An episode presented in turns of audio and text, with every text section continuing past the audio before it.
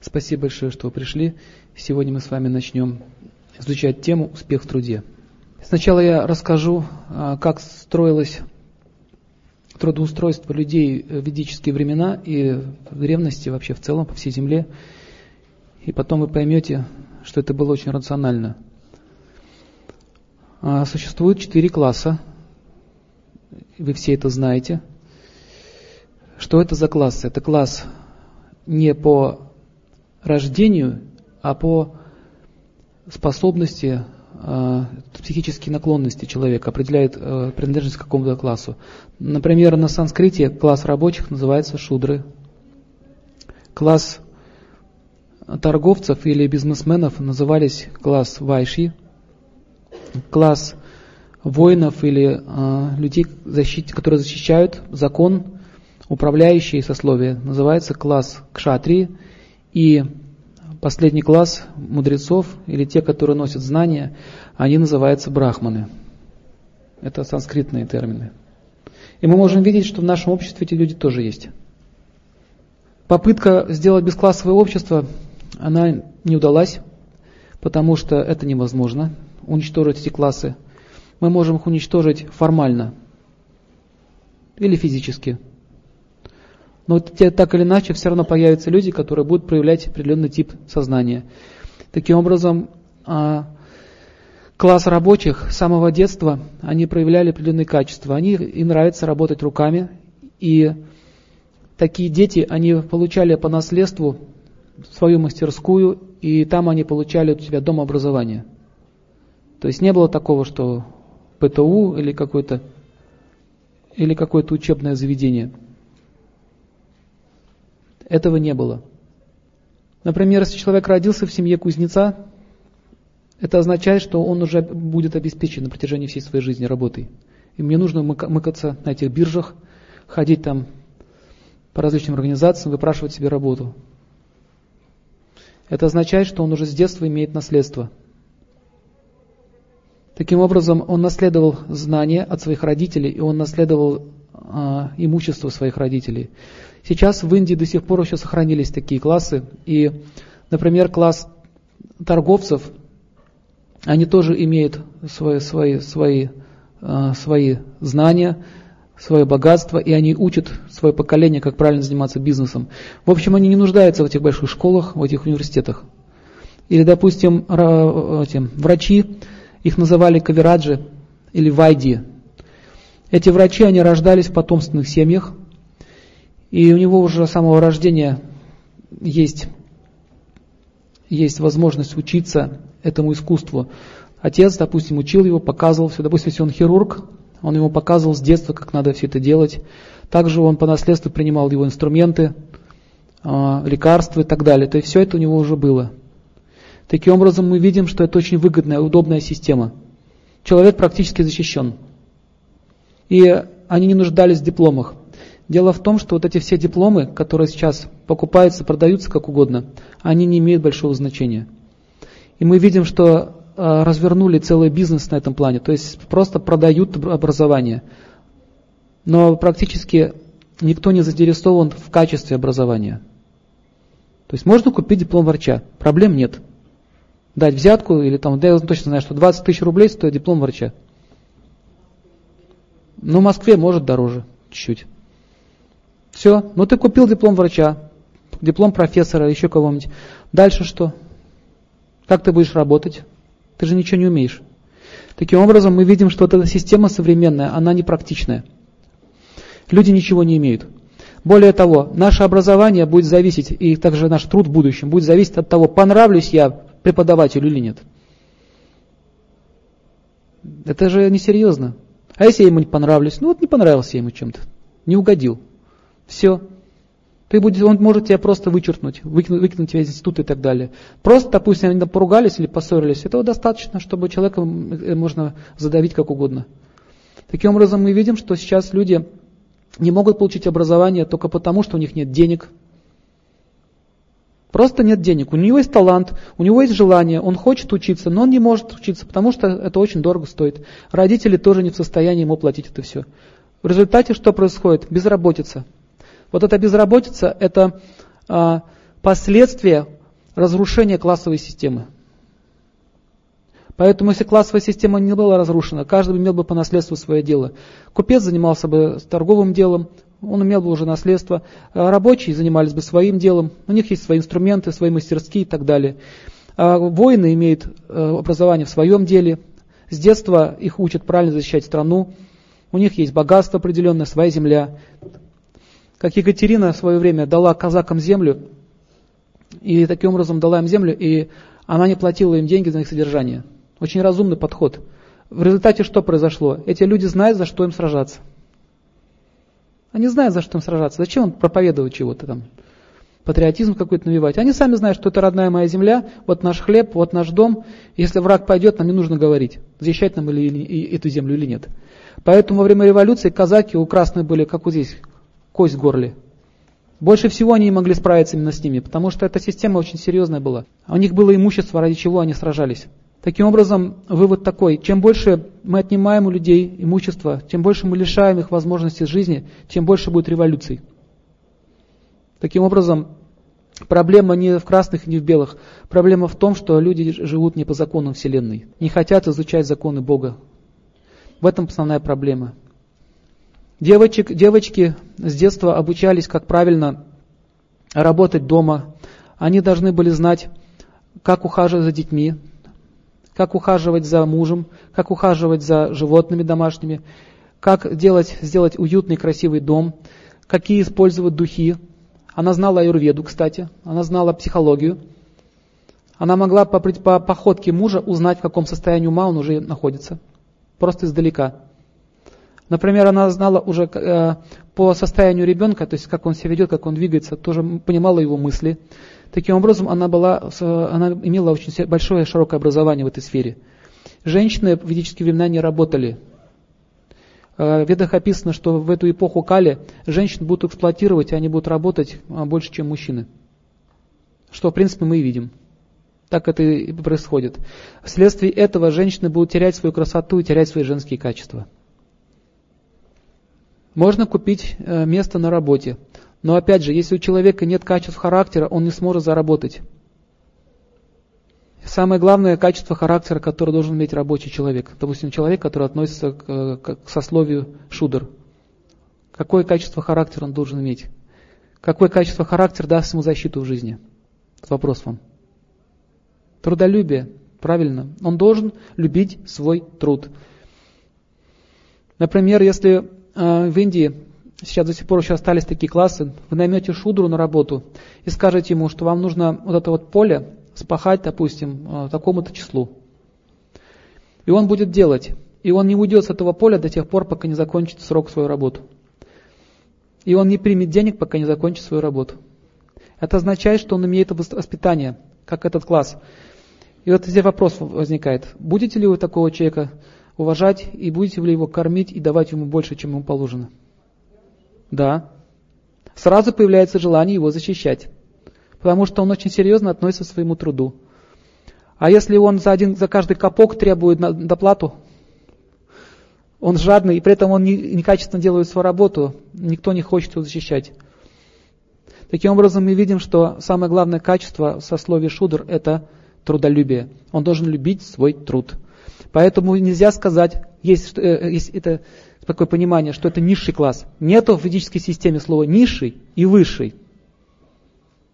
Вот это вы должны понять. Не существует. Надо сотовый телефон отключить, иначе мы будем слушать, как они звенят. Звенящие телефоны в Сибири будут.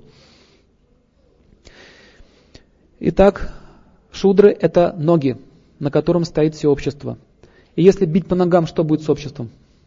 Рухнет, он не просто не будет стоять.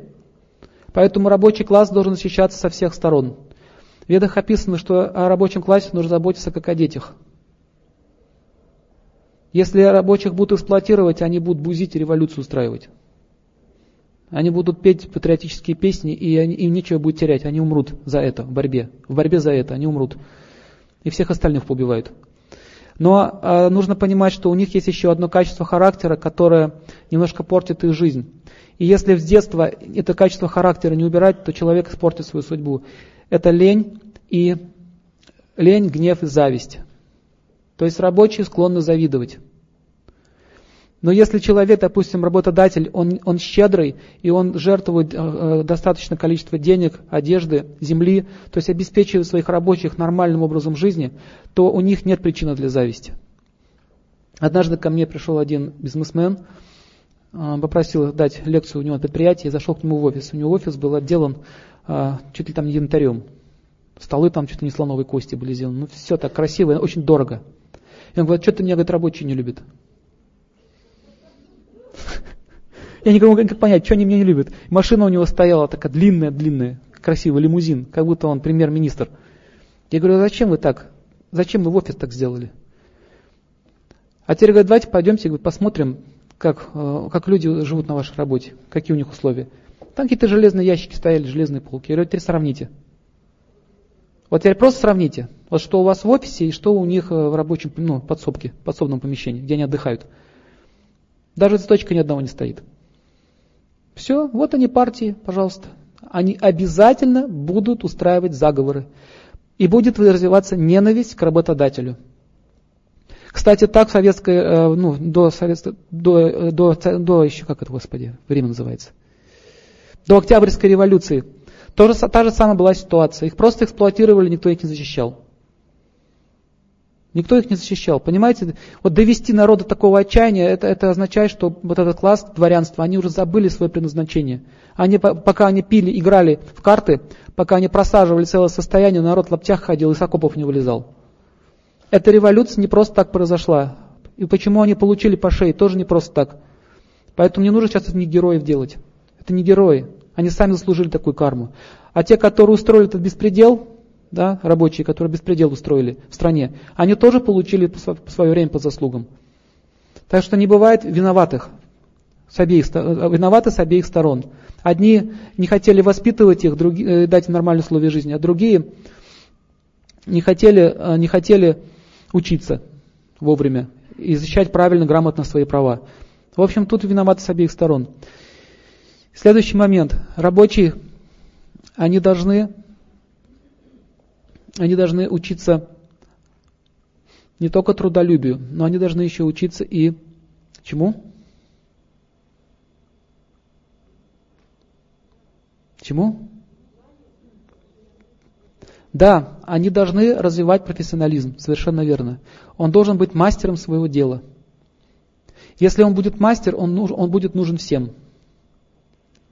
То есть два, два качества должно быть у него. Первое – трудолюбие, и второе профессионализм. Поэтому школа строилась таким образом.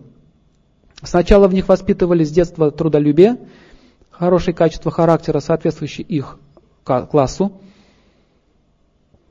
и делали из них хороших специалистов. Либо они это получали по наследству. Но в принципе даже среди рабочих были специальные учителя, гуру, которые учили их. Например, эм, если отец хотел, чтобы его ребенок стал лучшим мастером, чем он сам, он передавал ему свои знания, а еще и отправлял его в школу какому-то мастеру. Ну, например, мастер, который мог э, из камня делать фигуры красивые или хорошо обрабатывать камень. Вот эти все древнейшие дворцы, красивые, из камня выточены, это все руками шудра сделано. Вот сейчас наши, наши рабочие сейчас рядом с ними не стоят. Что они могли делать? Вот здесь я видел у вас э, эти ледяные статуи стоят. Это очень красиво. Вот раньше каждый шудер был, имел такие качества. Он мог делать удивительные вещи. Поэтому Индия была так богата, и вообще вся земля была богата. Было много роскоши, было много красивых вещей. Мебель была вся разная.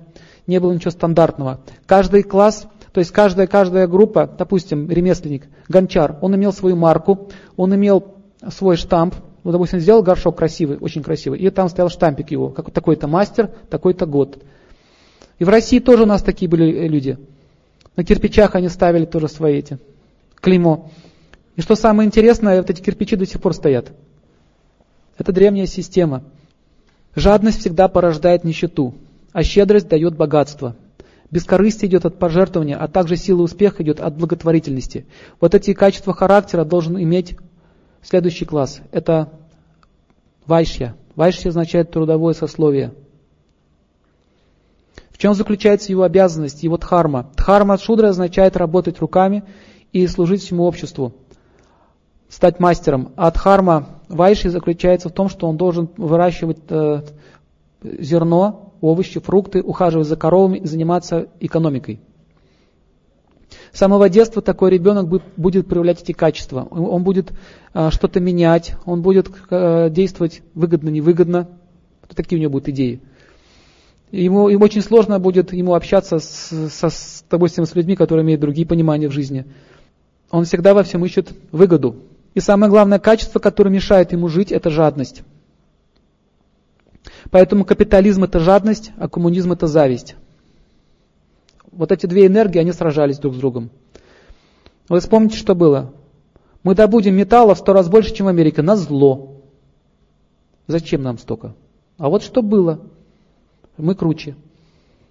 Вот так вся политика строилась. Зависть так вот двигала, потом все развалилось. Поэтому нельзя сказать, что система та хорошая или эта хорошая. Обе системы не имеют э, большого значения. Зависть и жадность, они всегда будут сражаться. Допустим, бизнесмен, который хочет заниматься бизнесом, он думает, что если я сейчас буду обворовывать своих рабочих, если я буду из них все жилы вытягивать, то я больше заработаю денег. По этому поводу есть басня Изопа. Однажды пригласил царь Рима Изопа к себе, он уже слышал о славе, и он спросил, как говорит, может достичь богатства в стране. Он рассказал ему басню. Однажды крестьянин пошел в лес, он был бедным человеком, и вдруг он обнаружил гусыню. И эта гусыня была одна, у нее не было хозяина, и он подумал, вот как здорово. Я бедный человек, теперь у меня будет гусыня, она будет мне яички нести. И он принес ее домой. Жена его обрадовалась, они посадили ее а, в специальное место, покормили ее, и она раз несла ему яичко. А эта яичко была из чистого золота. Яичко было из чистого золота. Кстати, вот это вот про курочку рябу, это вот с той оперы. Да. Ничего выдумать нельзя, все уже есть. Так вот, эта яичко оказалась настоящим золотом, причем сплошным. И там довольно-таки много было веса. И, и, и, каждый, каждую неделю она сносила по одному яйцу. Он разбогател. Ухаживал еще больше за этой гусыней. Она еще больше давала ему яички. И в один прекрасный день он подумал, а зачем я кормлю эту несчастную гусыню? Зачем я ее кормлю? У меня и так много золота. Я ее сейчас убью, выпотрошу из нее все яйца сразу. И таким образом я буду богат. Мне надо будет зерно на нее тратить. Пожалел. Жалко стало мешка зерна. И что он сделал? Он так и сделал. Он убил ее, э, вскрыл. Там не было ни яиц, ни гусыни. Ничего не осталось. Мораль. Гусыня это рабочие, которые несут яйца золотые. А уход за ними это этот, вот, этот вот крестьянин. Вот так, вот так бизнесмены разрушают себе бизнес. Они думают, что если я буду эксплуатировать, то я много заработаю. А возникает обратный эффект. Потому что именно шудры являются специалистами. А как же ты без них-то будешь работать? Это означает, что он гордец глупец, ничего не понимает. Так вот, ведическая система означает, если я вайша, то мой, мой долг перед э, людьми – это защищать рабочих. Это его была обязанность. Поэтому рабочие были очень счастливы. Он заботился о них. И в России была тоже такая система. И эта система постепенно выродилась в крепостное право. Это уже пережитки, как бы извращенный вариант. Изначально, изначально вот эти вот вайши, они имели много земель, они имели много земель, они были богатыми, давали им возможность жить, давали им землю, таким образом давали им работу. И вот эти вот деревни, вот эти люди, которые там жили, они зависели от них. Постепенно они через эксплуатацию стали их эксплуатировать все больше и больше, больше и больше, лишили их прав, и в конце концов это превратилось просто в рабство. Но изначально это было все не так. Поэтому мы видим, что эта система была по всей земле, не только, не только в Индии. Дальше, как только они прекратят, прекратили занимать, защищать своих рабочих, рабочие стали чувствовать, что они остались без защиты, и они начали вести себя разболтанно, развязанно. То есть у них нет больше идеи. То есть вайши всегда должны их обеспечивать работой. Таким образом появляется преступность. Если вайши не защищают рабочих, появляется преступность. Вот эти люди, которые ходят по улицам, не ищут себе работу, они не могут никак прокормиться, у них не работают мозги, они не могут сами обеспечить себе работу. вот это нужно понять. Эту работу им нужно дать. Поэтому обязанность государства обеспечить всех работой. В Советском Союзе была правильная идея, что обеспечили всех работой. Поэтому мы видим, что преступности было очень мало, и милиция ходила без дубины, без оружия. Я даже тоже помню еще это времена.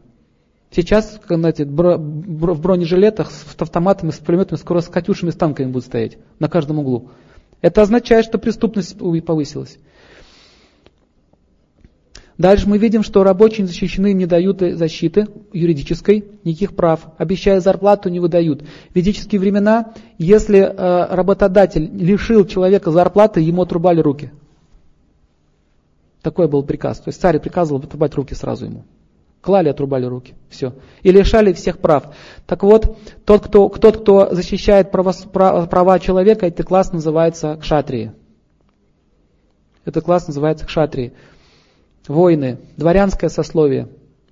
Царь давал им земли и власть. Они были наместниками царя. Они, эта страна поделилась на губернии, или на какие-то части, или на штаты, или на маленькие царства. Суть не меняется. И вот эти вот э, дворяне, они назывались вассальные цари, которые управляли эти провинции. А император с них спрос имел. Допустим, если какая-то буза начинается где-то или какие-то проблемы, спрос будет не с рабочих, а вот с этого человека, который там является царем главным.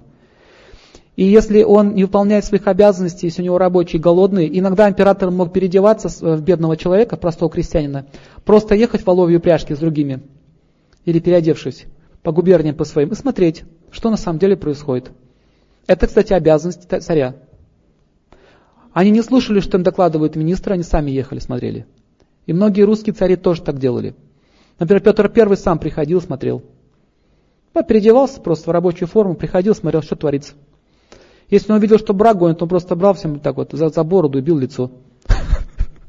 Что такое, что тут делаете? Это означает, э, что он хозяин если нет в стране хозяина, значит будет бардак везде.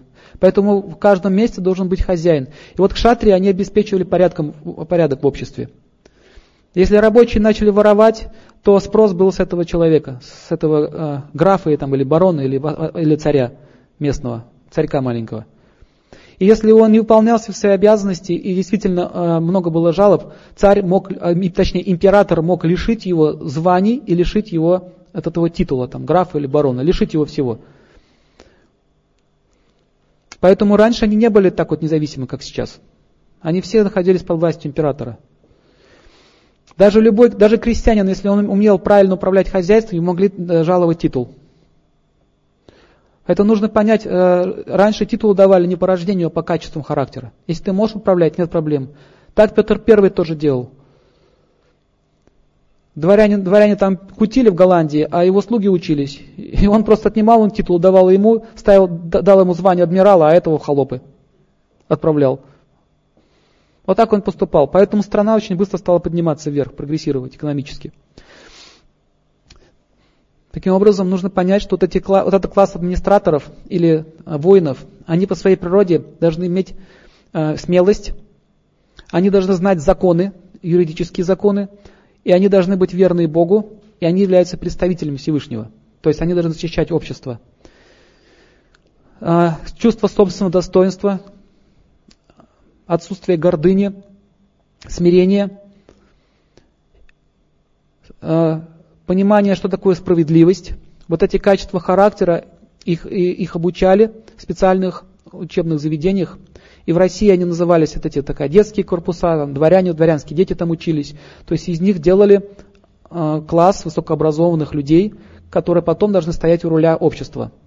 Потому что если кшатрии не образованы, если они не понимают, что они должны защищать справедливость, они становятся тиранами и э, становятся причиной разрушения порядка в обществе. И мы это сейчас видим, что во многих странах, даже вот на Украине, недавно совсем, человек, который имеет три судимости, практически чуть не стал президентом страны. Это о многом говорит, что преступники ведут себя, как им вздумается. Из чего это все начинается? Начинается с того, что нет общества, в обществе нет рук. Руки это кшатрии. Если нет рук, некому голову им рубать. Настоящего кшатрия никогда не купишь ни за какие деньги. Сама идея продать свой меч, который защищает э, свою страну, для него считается подлостью и грехом.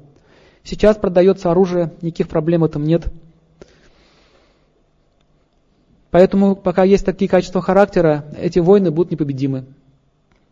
Поэтому мы видим, что Великую Отечественную войну э, честь советского офицера, она была незыблема. Это же тоже понятие, понятие кшатриев, кстати. Есть такой фильм, помните, говорит, я русский солдат. Все, хотя он был офицером. Кстати, офицеры никогда не кичили своим погоном. Они все говорили, я солдат, я слуга своей родины. И он никогда не позволит, чтобы э, обидели, допустим, ребенка или, или женщину. Он готов пожертвовать своей жизнью ради других. Вот это означает воин кшатрий. Если такие воины есть, такие, такие есть защитники Родины, они, то есть страна будет защищена надежно, она будет в надежных руках. Поэтому защищает страну не оружие, а вот этот класс. Воспитание защищает. И мы видим, что у нас есть ядерное оружие, у нас есть довольно-таки передовая технология вооружений, но тем не менее не могут справиться с какими-то там боевиками. В свое время справились с фашизмом. У них была серьезная армия, господа. Очень серьезная. И победили. Потому что были эти понятия. Поэтому нужно, нужно сделать вывод, что пока общество не будет развивать эти качества характера, этих шатриев, страна будет разрываться на куски врагами. Дальше начнет распад, распад э, страны и будут рвать на мелкие куски. И мы видим, как только ослабевают морально-нравственные нормы, сразу э, появляются враги. Обратите внимание. В Советский Союз, как его не ругали, там какие-то какие нормы были. Пусть свои, но были. Поэтому мы видим, никто не мог напасть на эту страну. Практически боялся весь мир.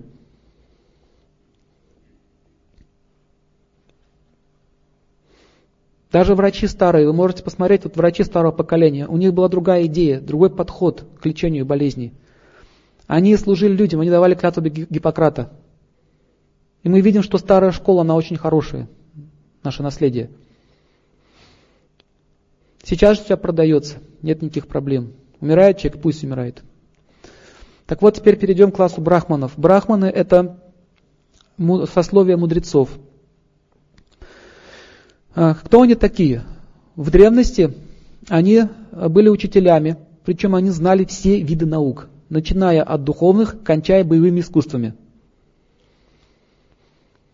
В ведах описывается Махабхарати, в частности, как воспитывались э, царские дети.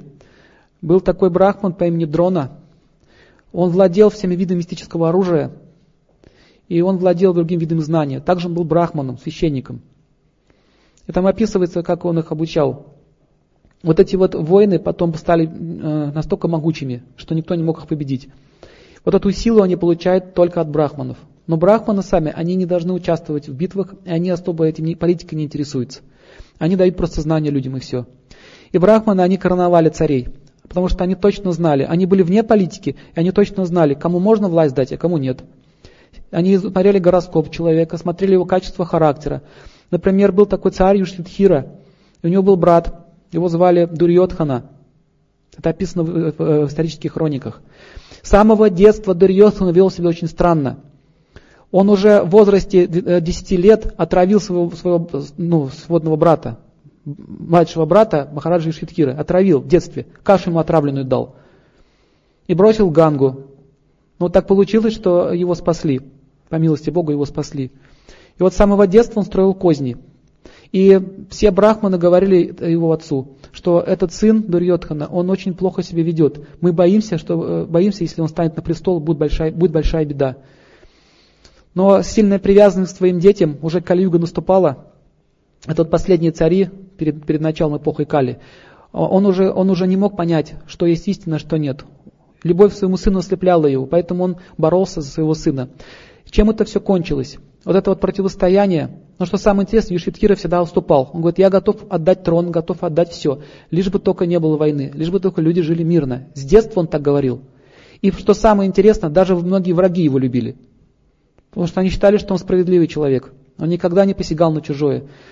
И когда отец э, Дурьотхана сказал, он был дядей, его, его родной отец умер раньше времени, а брат его стал на престоле от имени царя Панду. Но что самое интересное, он настолько привязался к этому престолу, что не посчитал нужным отдать законному наследнику. Там вот по исторических хрониках вы можете почитать Махабхарати. Даже такой фильм есть. Я потом явление сделаю, будет продаваться. 96 серий. Очень интересный фильм. Подробно все описывается. И мы можем посмотреть, что вот этот честный человек, он всегда уступал. И когда э, решили разделить царство пополам, чтобы только не было войны, и у Юшидхири отдали пустыню. Поделили пополам, честно. Просто отдали им пустыню, голые камни, где жили одни змеи. Ни одной травинки не росло. И он пришел в пустыню, он взял плуг и стал спахивать. И он и его пятеро братьев. Никого не было, даже людей не дали. Даже ни одной деревни не дали. И он своими руками спахивал землю. Представляете, тут пустыню. Потом они совершали определенные огненные жертвоприношения, масло лили в костер, мантры читали, и они вызвали дожди. Там стали поливать дожди. Потом они совершали еще аскетические подвиги. Эта земля получила благословение, что тут никогда не будет засухи. Потом, они, потом люди стали туда приезжать. В общем, он превратил ее в цветущее царство. В цветущее. И это, это, э, столица этого, этого царства стала называться Индрапрастх. Индрапраст стал называться. До сих пор этот город стоит. И что самое интересное, там до сих пор нет засухи. С тех времен. Никогда не было засухи. Благословение получил этой земле. Но что самое интересное, тому стало мало, и он продолжал против него сражаться. Он даже позавидовал, что, даже позавидовал его аскетизму. Он честно заработал все это, он решил напасть на него. В общем, развязалась война. Я уже говорил, что погибло очень много людей. Просто из-за того, что какой-то самодур стал, стал на престол. Таким образом, монархическая система была разрушена самодурством царей. То есть как только они прекратили представлять Бога, с этого момента монархия потеряла свою силу. Это одна из причин. Поэтому сейчас монархия не нужна, потому что сейчас нет достойных людей, которые могут по законам Бога править государством. Сразу начинаются личные амбиции.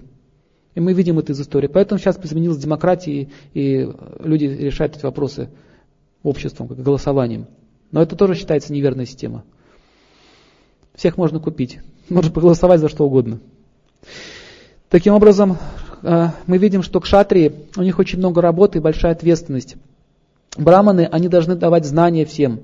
Если браманы не дают никому знания, то они окажутся в плохом положении. Если браманы не учат никого, то есть священники, мудрецы никого не учат, общество царяется невежество и возникает война или безбожие. Как, например, э, российские церкви пострадали из-за того, что они в свое время не, не, не проповедовали духовную культуру в обществе. Брали взятки и так далее. Ну, вы знаете, что там было. То есть, видите, они тоже деградировали. Поэтому и снесли голову. То есть мы видим, что нарушение своих обязанностей приводит к катастрофе. И нужно понять следующее. Если вы хотите, допустим, чтобы ребенок хорошо развивался и имел защиту в обществе, нужно понять первое, к какому классу он относится – по природе. Что им, к чему его тянет больше всего? Если, допустим, ребенок от рождения относится к сословию к шатриев, но родители этого не понимают, и они пытаются дать ему образование, чтобы он потом работал в этой сфере. Он может получить образование. Например, а, он может учиться, но его сердце может лежать в другом месте. Это то же самое, что офицер пойдет, пойдет работать официантом. Как он будет там работать? И мы видим, что многие люди, которые, получив образование, уходят с этого места. Они не могут там долго работать. Это означает, не свое место занял. Как же определить, к какому классу он относится? Это нужно посмотреть за его тенденциями, за его, за его вкусами. Если вы видите, что ребенок с вами торгуется, что он постоянно торговлей занимается, у него вот это понятие есть выгодно-невыгодно, означает, что он вайще. Ему нужно заниматься а, экономикой. Пусть он будет бизнесменом.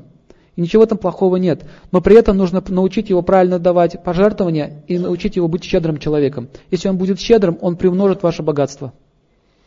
Если, если отец научит его быть щедрым, что самое еще интересное, он потом приумножит богатство своего отца. То есть родители от этого только выиграют. Но если, э, если родители будут его учить, э, копи денежки, сынок, копи денежки, никому ничего не давай, потом он еще тебя заберет все деньги. И твое имущество все заберет. Так вот сработает карма. Шудра, он будет с детства что-то делать руками, мальчик. И у него будет, не будет большого интереса учиться. Или девочка, не будет интереса учиться. Вы его будете заставлять, он не будет учиться. У него нет идеи, зачем мне это надо делать. Ну ты же, сынок, ты понимаешь, ты же должен в институт потом пойти. Он говорит, куда? В институт. Его так перекашивает. Ему плохо сразу становится. Институт. Я буду сидеть там и слушать эту галиматью.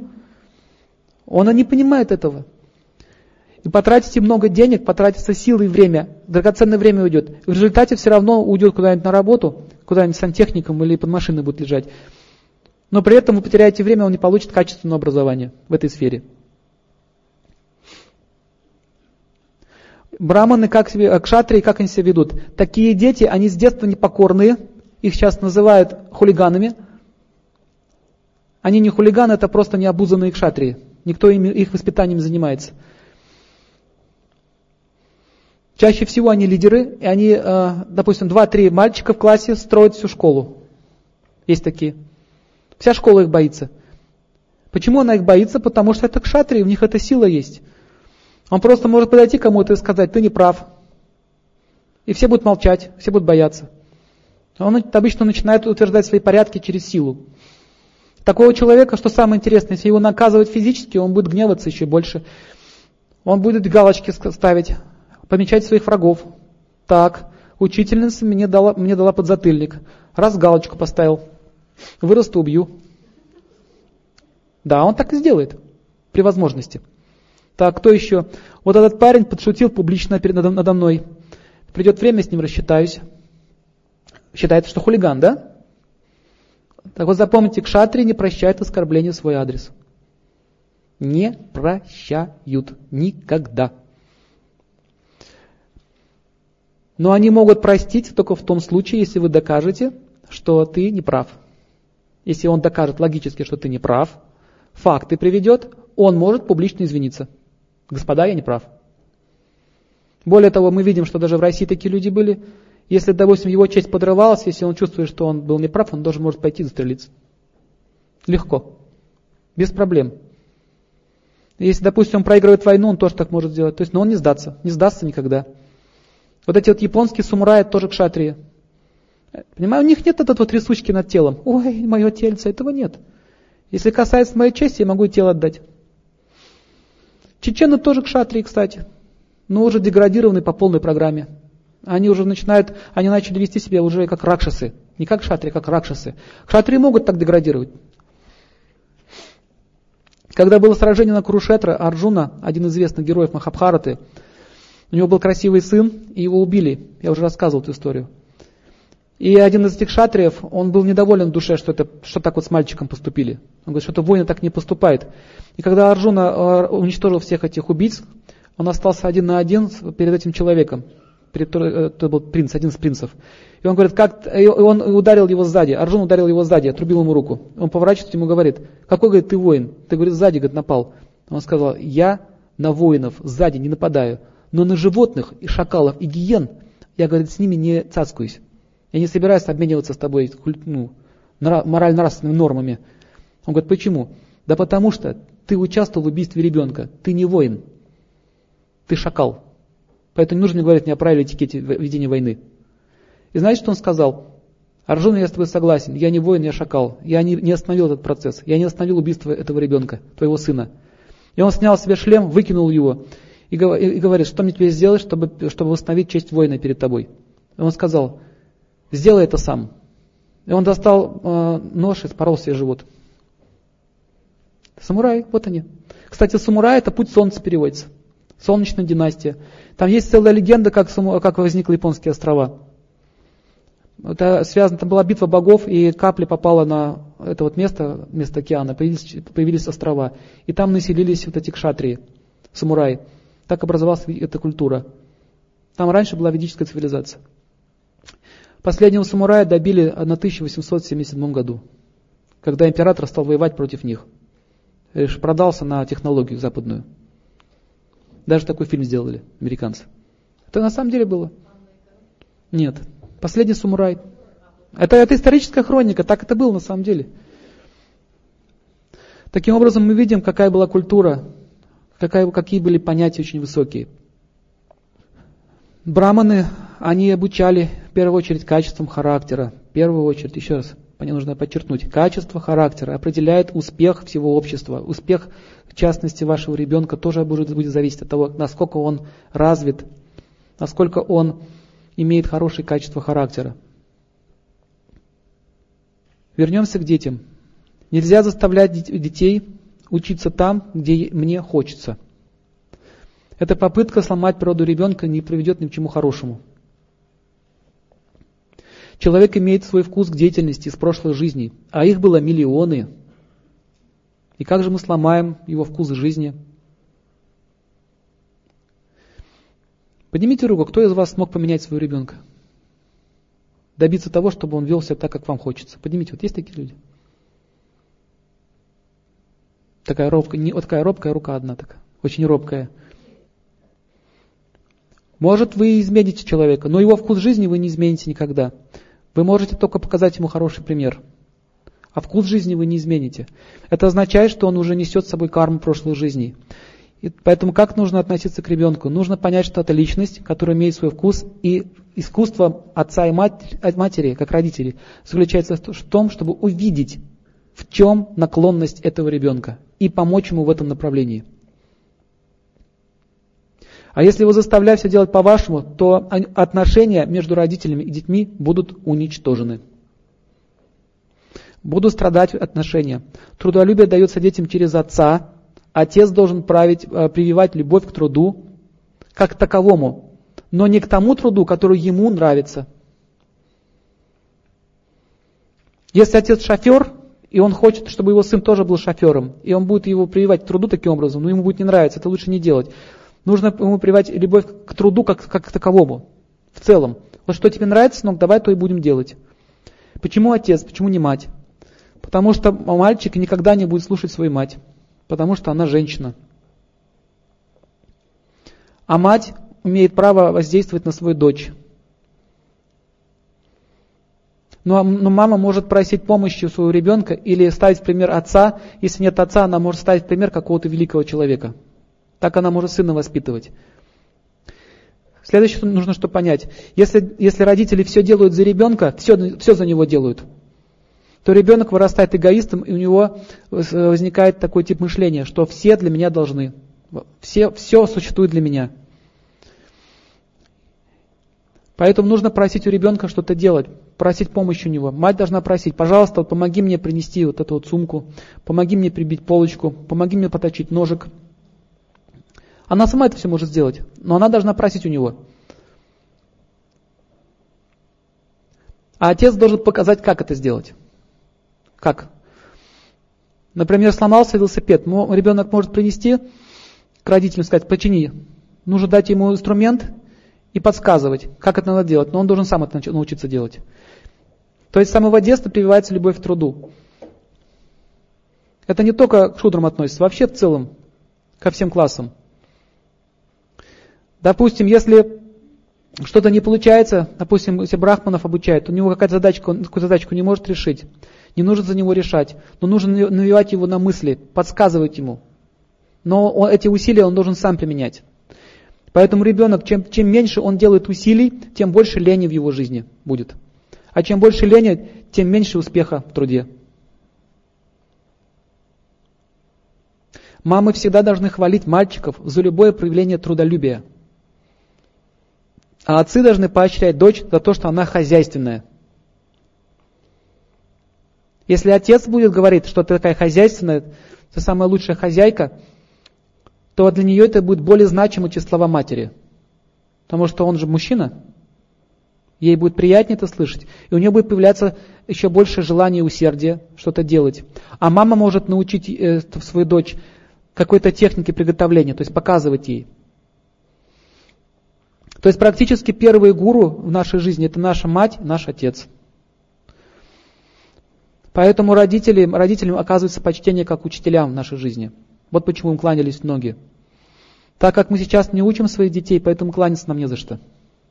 Все ответно, видите, э, прямая связь. Не жертвуем своей жизни ради детей. Нет, мы жертвуем своей жизни ради детей, но при этом мы из них делаем эгоистами. Отцы поощряют дочь за то, что она хозяйственно записали. Еще важно понять, что зачатие тоже имеет важную роль. Самое лучшее воспитание – это родить хорошего ребенка. Потому что если родится уже какой-нибудь какой-нибудь звереныш с низшим сознанием, вы ничего уже с ним не сделаете. Никакая ведическая система не поможет изменить его характер. Поэтому лучше всего зачинать хороших, благочестивых детей. Есть определенные правила предписания. Но я вам объясню самую главную идею. Чем чище будет ваше сознание, чем чище будет ребенок. Чем серьезнее человек будет относиться к зачатию, тем серьезнее придет к вам ребенок. А если это произошло случайно, кое-как, и жизнь будет вся случайная у этого человека, и ребенок будет случайный, все будет случайно.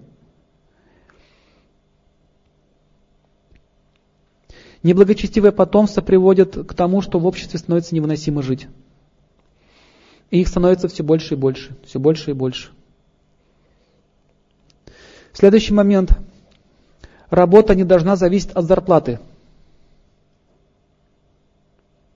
Если человек строит свою профессиональную деятельность на основе выгодно-невыгодно, то он неминуемо потеряется в жизни. Ну, например, вы какой-то специалист, опытный, так? Вы приходите на работу, и мы сразу начинаем завышать планку. Мы хотим сразу много денег. Но если нам не дают сейчас много денег на этой работе, и мы уходим в другое место, там, может быть, мы занимаемся не своим трудом, но имеем много денег. Но что самое интересное, мы все равно потом оттуда уйдем, мы не сможем там долго работать, потому что потянет на свое, на свое любимое место. Мне одна учительница рассказывала, когда я, говорит, работала в школе, нам мало платили. Сейчас учителям, брахманам, очень мало платят. Кстати, учителя, врачи, это все брахманы. Все, кто преподают. И раньше они э, находились под защитой государства. А и им платили больше всех, что самое интересное. Сейчас меньше всех, означает, голова никому не нужна. Руки не нужна, и голова не нужна. Общество без головы и без рук.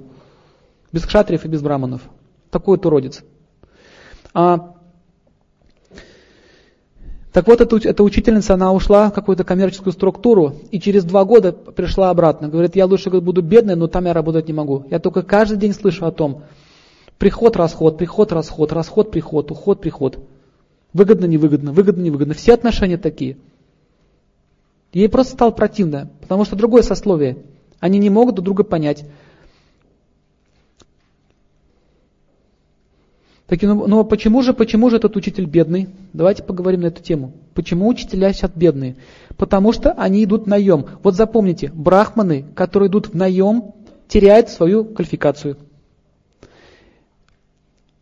Раньше, в ведические времена, брахман, каждый брахман имел свою школу. Например, если вы закончили школу, ну, например, вы историк, у вас была школа своя отдельная, вы прямо дома у себя обучали.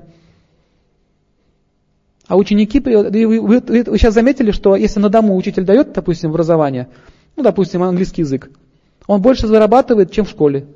Заметили? Это старая система. Поэтому она работает. Это означает, он берет ответственность. Если ему говорят, как учить, он теряет свою квалификацию. Вот представьте, у вас есть квалификация как учителя. Вы хотите заниматься воспитанием ребенка. И вам приходит свыше инструкция. Вот всех учи вот так. Вы не можете развиваться творчески.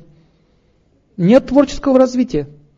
И у него пропадает интерес к, к обучению детей. Зачем мне это учить? Он просто передает информацию, перегоняя с одной головы в другую. Поэтому процесса обучения нет. Но раньше как было? Допустим, эти преподаватели, они имели свои кулы. Кула означает школа. Кстати, скул отсюда произошло. Санскритный термин. Кула. И вот э, если он мастер, допустим, по математике, к нему приходили ученики, он их обучал. Они жили прямо у него. У него был свой двор, свои гостиницы и так далее.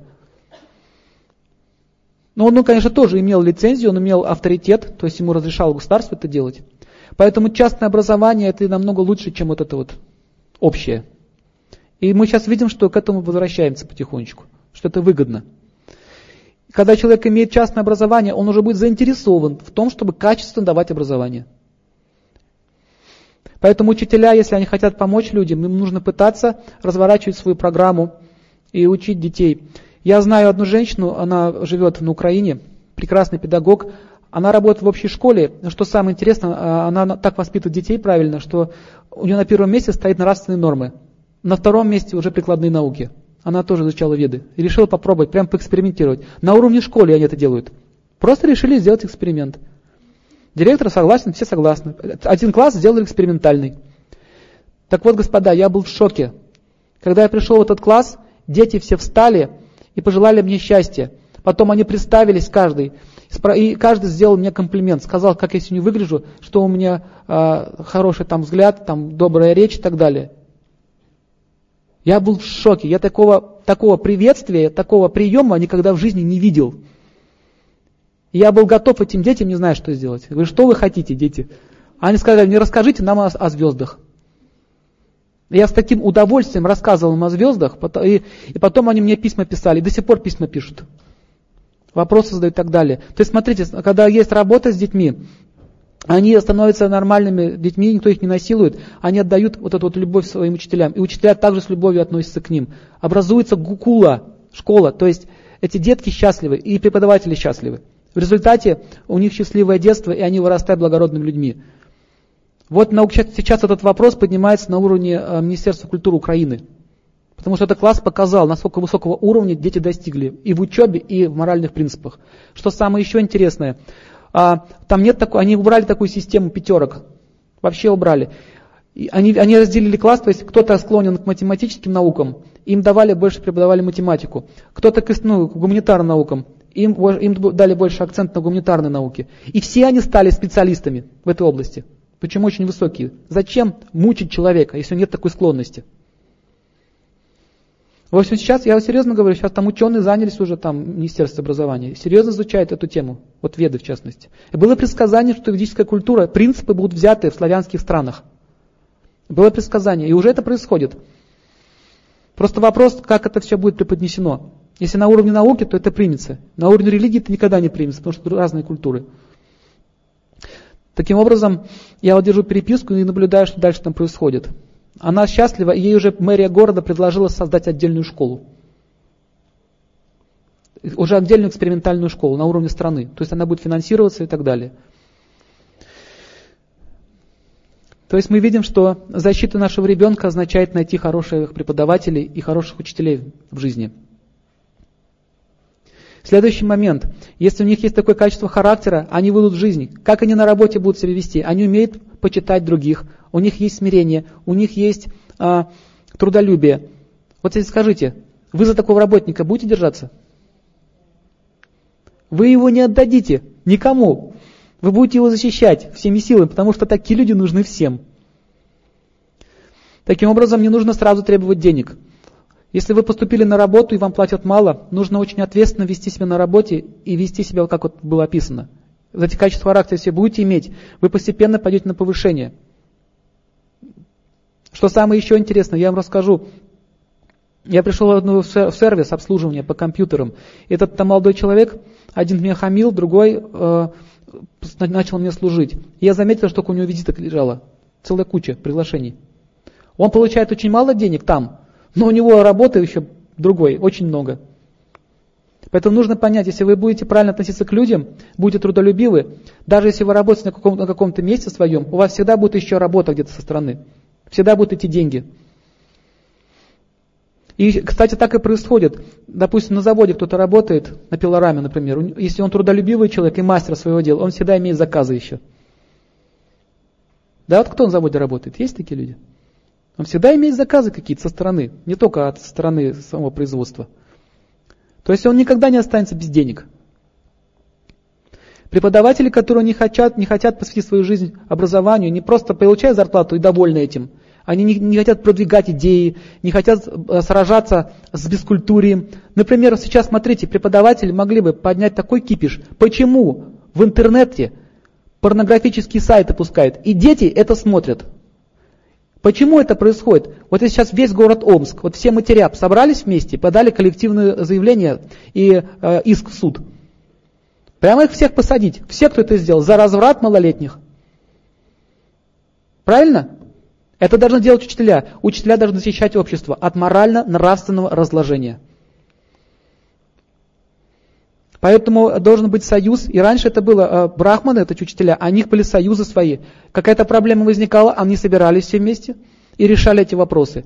И если, если что-то э, ущемлялись права их детей или права ну, их самих, они имели силу, они были объединены.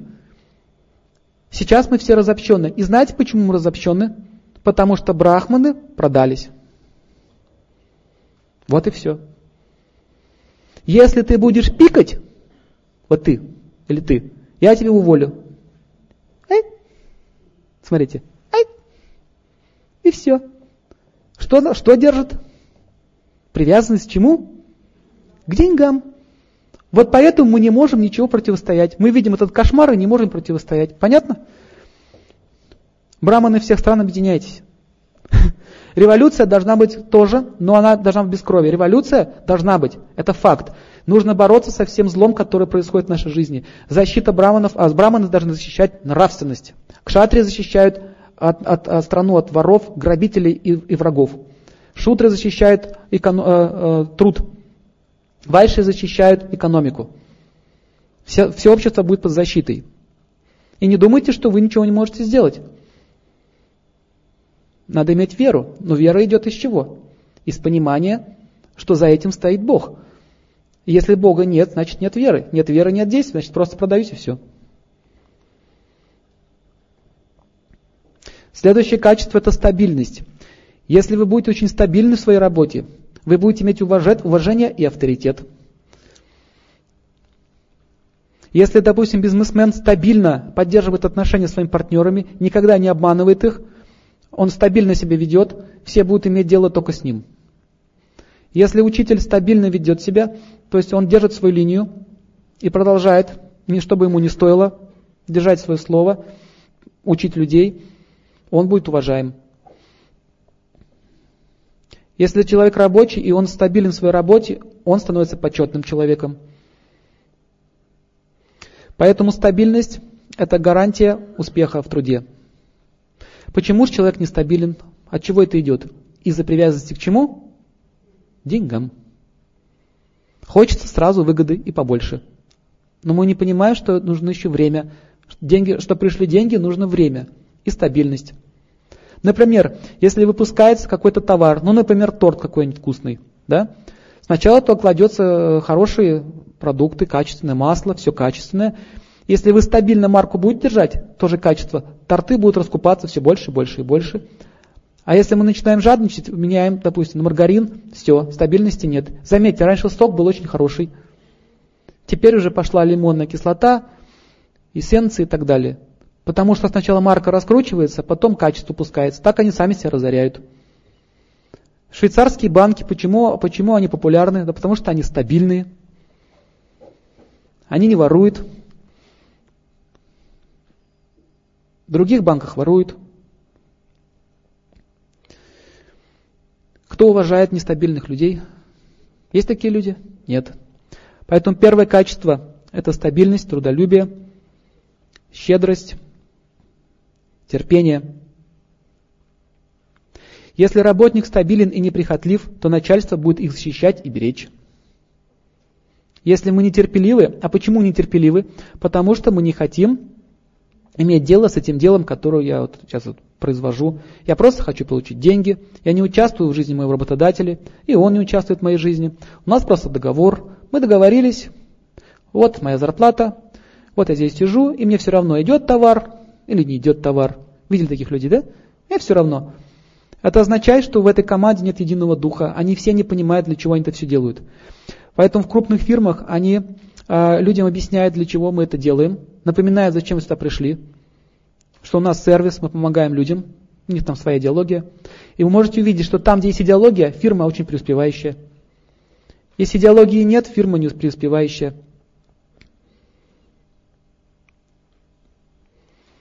Сейчас многие школы живут только потому, что еще на, на старых вот этих вот э, преподавателей, которые имеют какие-то понимания жизни.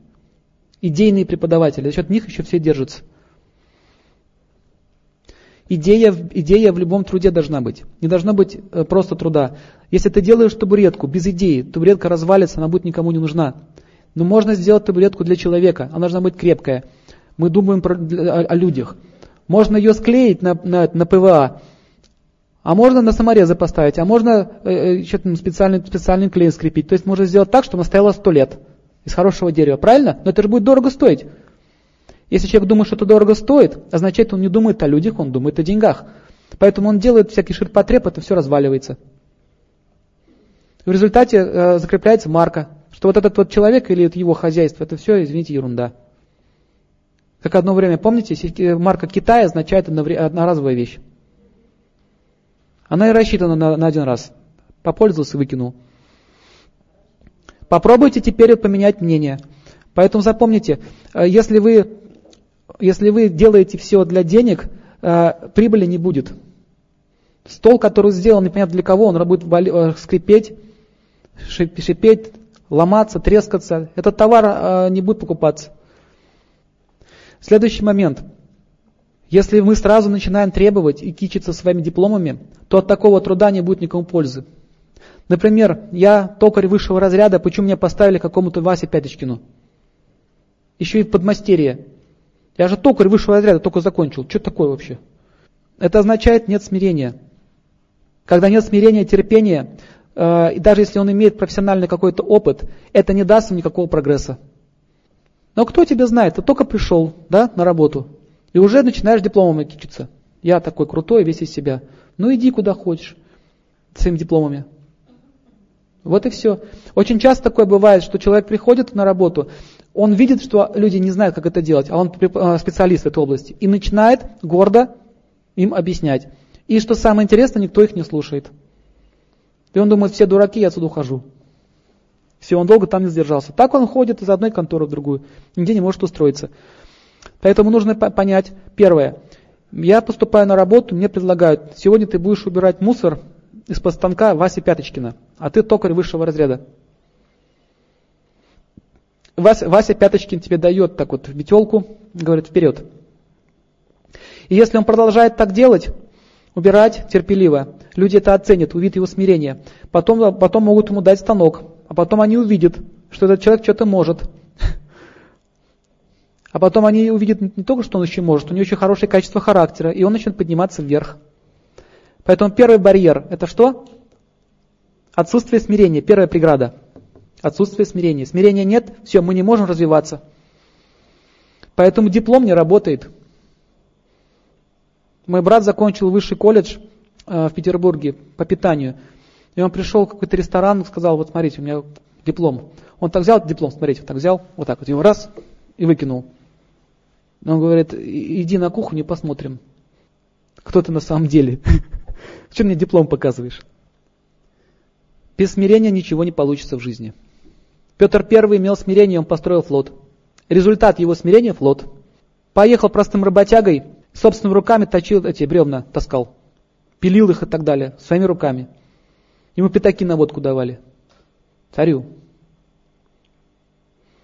Его там оскорбляли все. Он говорил, тише, своим охранникам, никто не должен знать. Работаем дальше, учимся. Он все изучал. Видите, смирение у него было. Поэтому смиренный человек, он всего добьется в своей жизни. Всего. Вовремя склонив голову, человек может добиться больших успехов в жизни. Если дерево плодоносит, э, ветки пригибаются к земле. Если дерево неплодное, оно стоит вверх, гордо, подняв ветви. Его быстро срубают. Следующий момент. Если мы хотим чего-то, э, какого-то уровня в профессии добиться, нужно очень смиренно относиться к мастеру, тот, кто носит эти знания. Это не дешевая вещь. Если, допустим, человек получает знания, и он при этом не выражает почтение своему учителю или мастеру, все его знания не будут в жизни применено по закону судьбы. Ломоносов очень серьезно относился к своей учебе и к своим преподавателям. Он такой дылда был 21 год, сидел в первом классе. Над ним все смеялись, просто издевались. К тому же еще он был из семьи крестьян. Его вообще там за человека не считали. Как он в своих дневниках писал, что это было самое тяжелое время его жизни. Каков результат? Каков результат? Столько открытий научных сделал человек. Смирение, видите? Пешком шел.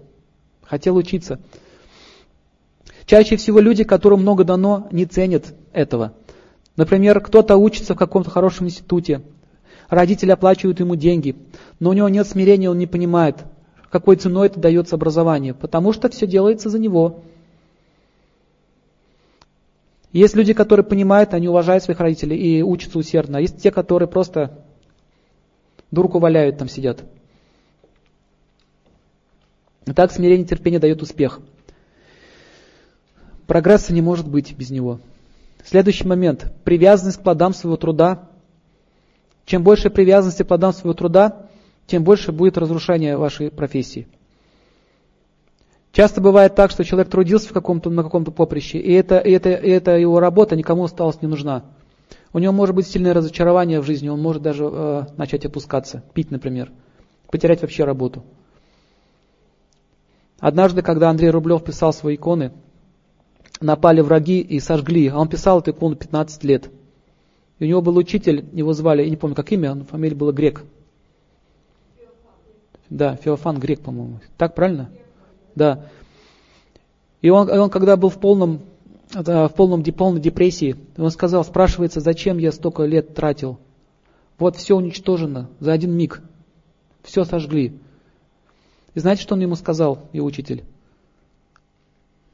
Так а почему, говорит, ты скорбишь? Для кого, говорит, ты рисовал? Ты, говорит, писал эту икону для себя? Для славы? Видите идея? Ты должен, ты ее писал для Бога. У Бога она и останется. А ты напиши еще одну. Напиши еще одну. И он одно время не мог начать работать, потому что был привязан к плодам. Это действительно сложно понять. Ну, представляете, 15 лет отдать жизнь, и у вас сразу все. Таким образом, мы видим, что духовное понимание вещей дает вдохновение. Человек может э, пройти много испытаний в своей жизни. Он может пытаться, допустим, строить какое-то свое дело, у него будет ломаться, потом он снова начинает, снова ломается. Но ему нужно набраться терпения и продолжать в том же направлении. Усердие всегда приведет к хорошему результату. Причем, если мы не привязываемся к плодам своей деятельности. Как только привязались, мы не получим силу психическую дальше это делать. Дальше посмотрим, э, в чем, отличается бизнесмен от рабочего. Вот вам вопрос. Почему один в состоянии управлять предприятием своим, как-то разворачивать свой бизнес, а другой нет? Вот в чем принципиальная разница? У него голова, у вас голова, у него руки, у вас руки. Все то же самое. Так, один привязался к деньгам, другой нет. Идея правильная, правильный ответ. Рабочий думает о своей зарплате и больше его ничего не интересует. А бизнесмен думает о развитии своего предприятия. Это уже чуть-чуть выше уровень сознания. Видите, он уже хочет экономику развивать, означает, он хочет давать уже работу другим, у него есть идея. А если у него еще очень высокая идея, то он становится очень богатым человеком. Так вот, чаще всего посмотрите, как мы относимся к деньгам. Как только мы получаем зарплату, сразу же покупаем вещи, которые нам не нужны. Просто которые нам не нужны. А, например, а, потратить тысячу долларов на персидские ковры, ковры, повесить их на стенку, и они там просто будут гнить висеть. Спрашивается, зачем это надо? Но бизнесмен так никогда не поступит. Он не будет вкладывать свою зарплату, которую он получил 100 долларов свои первые, например. Он из них сделает тысячу долларов. И все равно не повесит персидские ковры. Потому что он не видит смысла в этом. Он лучше храм построит. Зачем ему эти ковры? Вот это означает тип сознания. Так вот, смотрите дальше. Чаще всего люди покупают вещи, допустим, он копит, копит, копит. Для чего он копит деньги? Он не может их пустить в оборот, потому что жадность не позволяет это сделать. И когда он копит эти деньги, он покупает какую-то вещь, например, какой-нибудь москвич старый. И потом всю остальную зарплату продолжает впыживать в этот старый москвич, который ломается через каждые пять минут. Но когда ему говоришь, давай продам Диму вот эту вот вещь, добавим, купим новую. Он говорит, нет, она еще ездит. Или давай выкинем этот шкаф, он уже старый, купим новую стенку. Нет, она еще новая. Вот еще кирпичики, знаешь, стоят снизу, они еще не сгнили. Пусть на кирпичах дальше стоит. Но он уже воняет, ничего, подызим.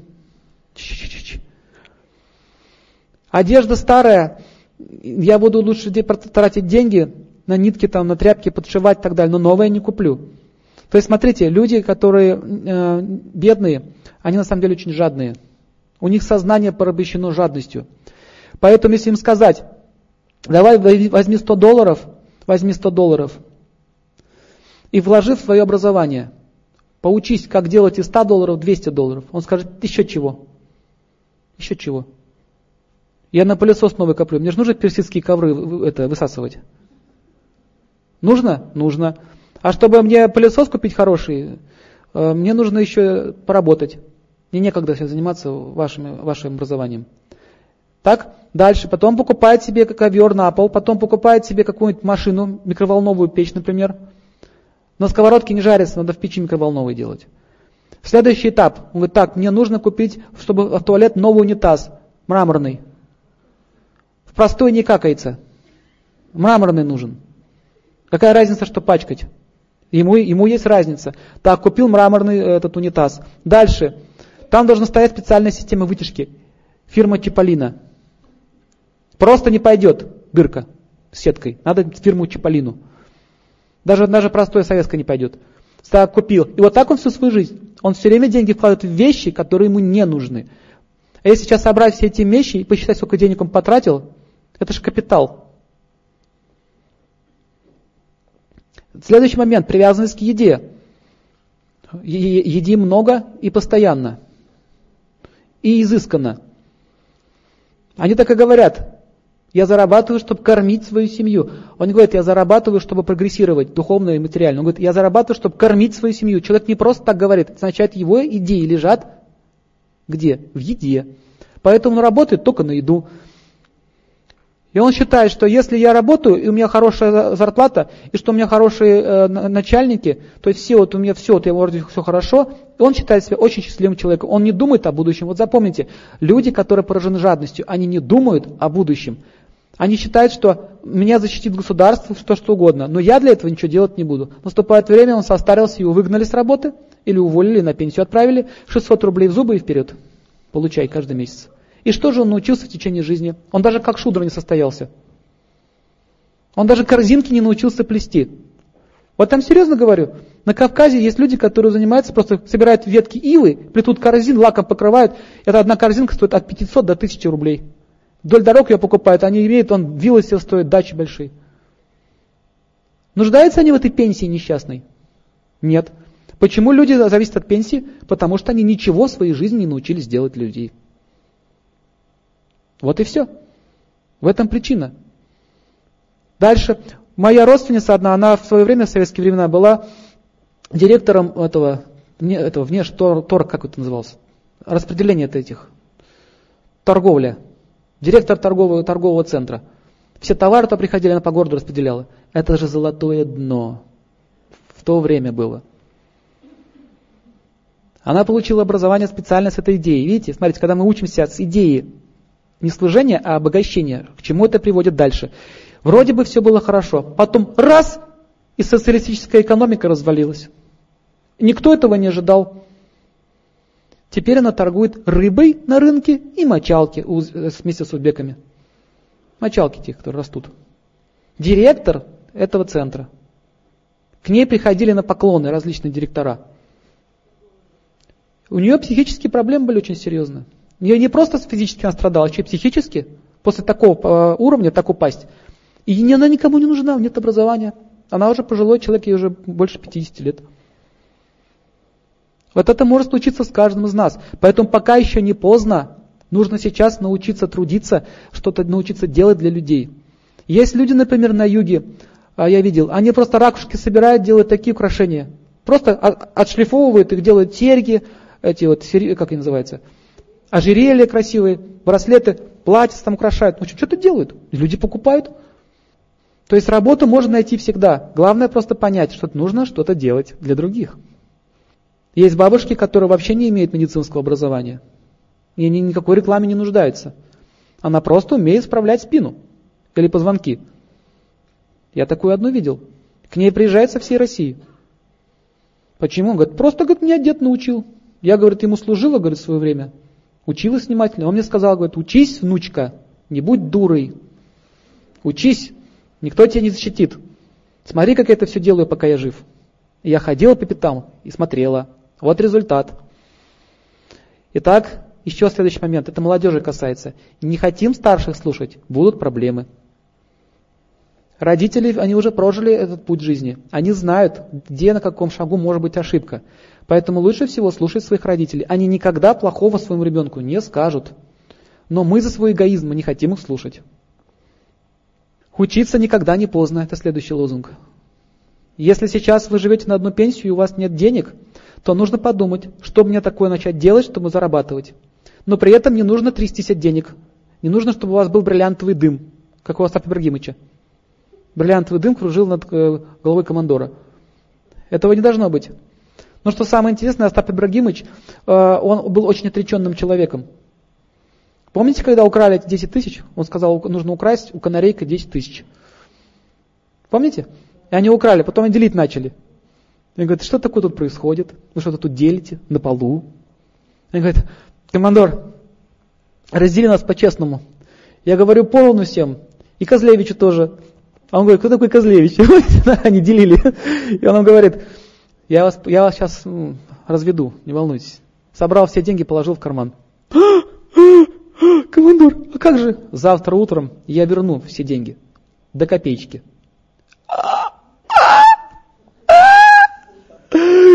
Шура, Шура, Шура, он издевается над нами, Шура, он же издевается. Помните? Привязанность какая сильная. Посмотрите, какое сознание было у него, он на миллион охотился. Зачем ему эти 10 тысяч несчастные? А те были привязаны, поэтому они добились этого. Дальше, когда они через пустыню шли, помните? Все, умер один из них, Паниковский умер.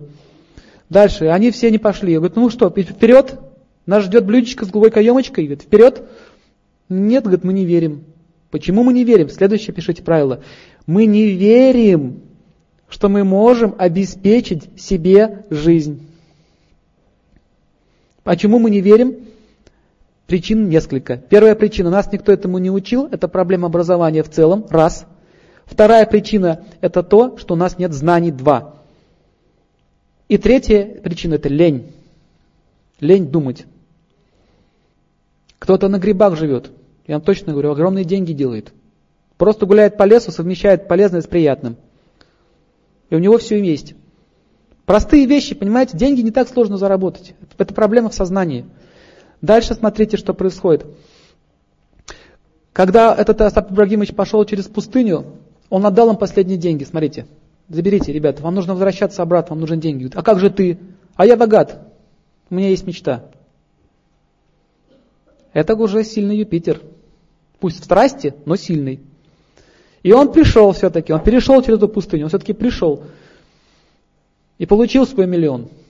Но потом он стал несчастным с ним, потому что пропала идея его существования. Когда он добывал его, он был счастлив. Это такой у него тип мышления. Конечно, не все могут стать такими людьми, как этот Остап Ибрагимович Бендер. Не все так могут. И, может быть, это и неправильно так жить. Через обман, через аферизм. Это, конечно, комедия. Но какая-то истина здесь есть. То, что отреч... отречение, отречение от денег всегда дает деньги.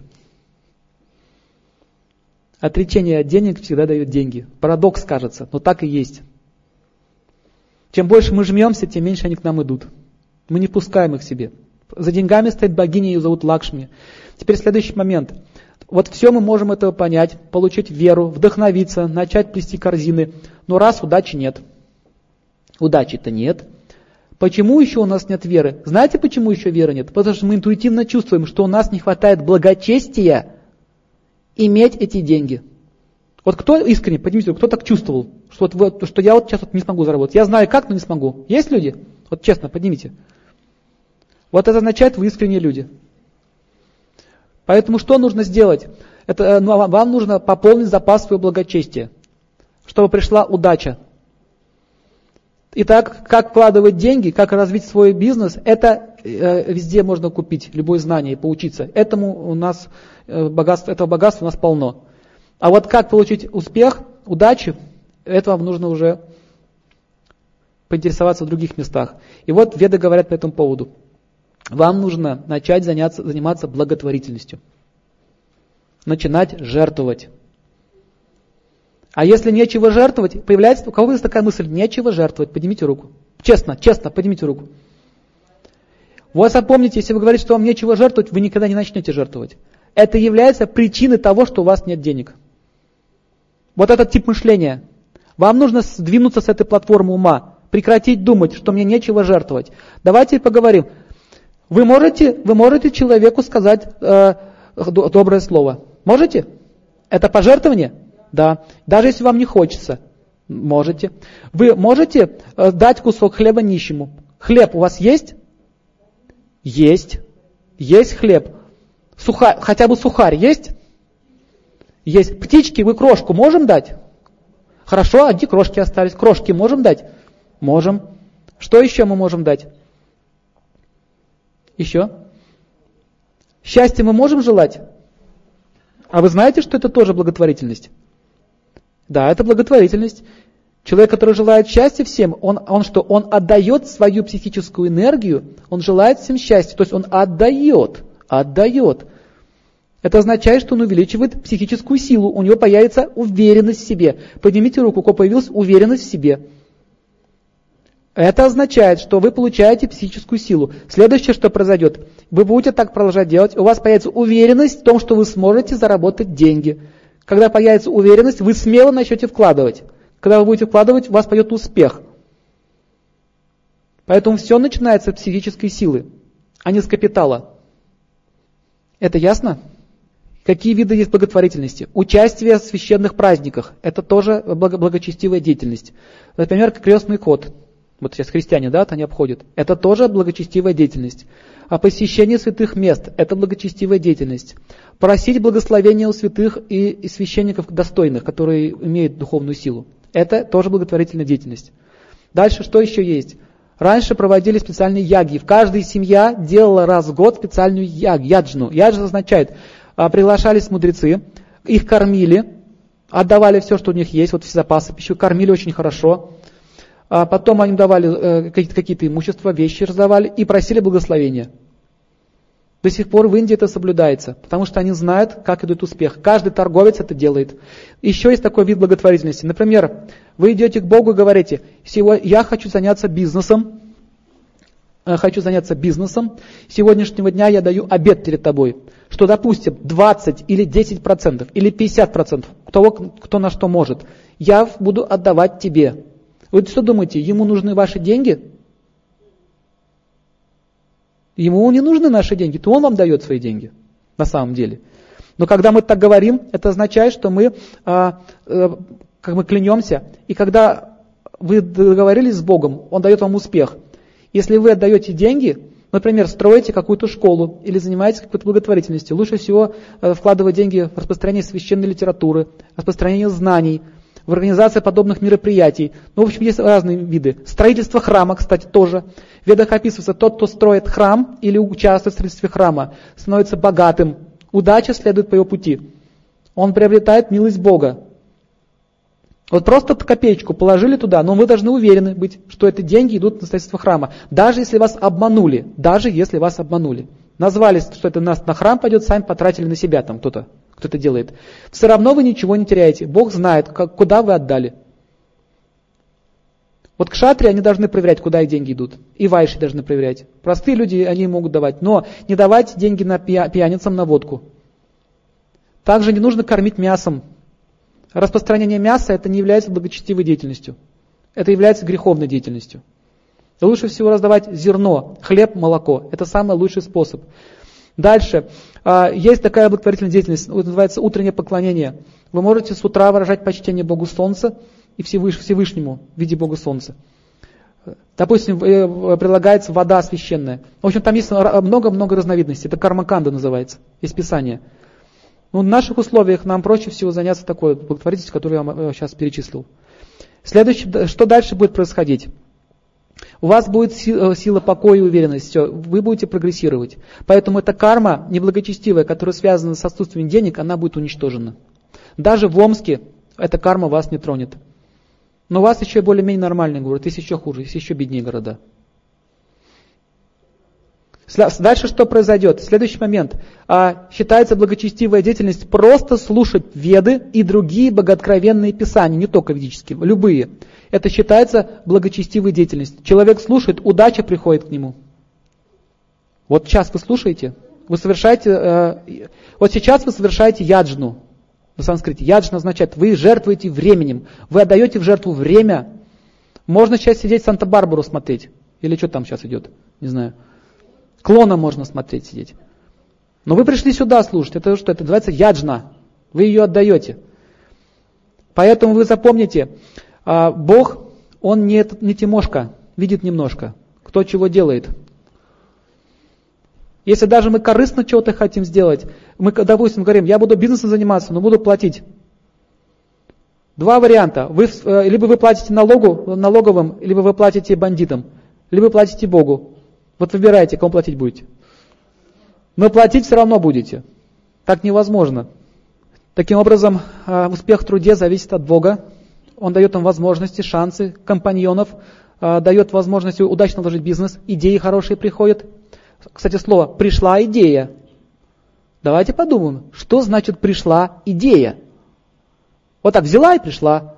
Ничего случайно не бывает. Запомните, любая идея – это санкция Бога. Поэтому вам совет, не разбазаривайте своих идей.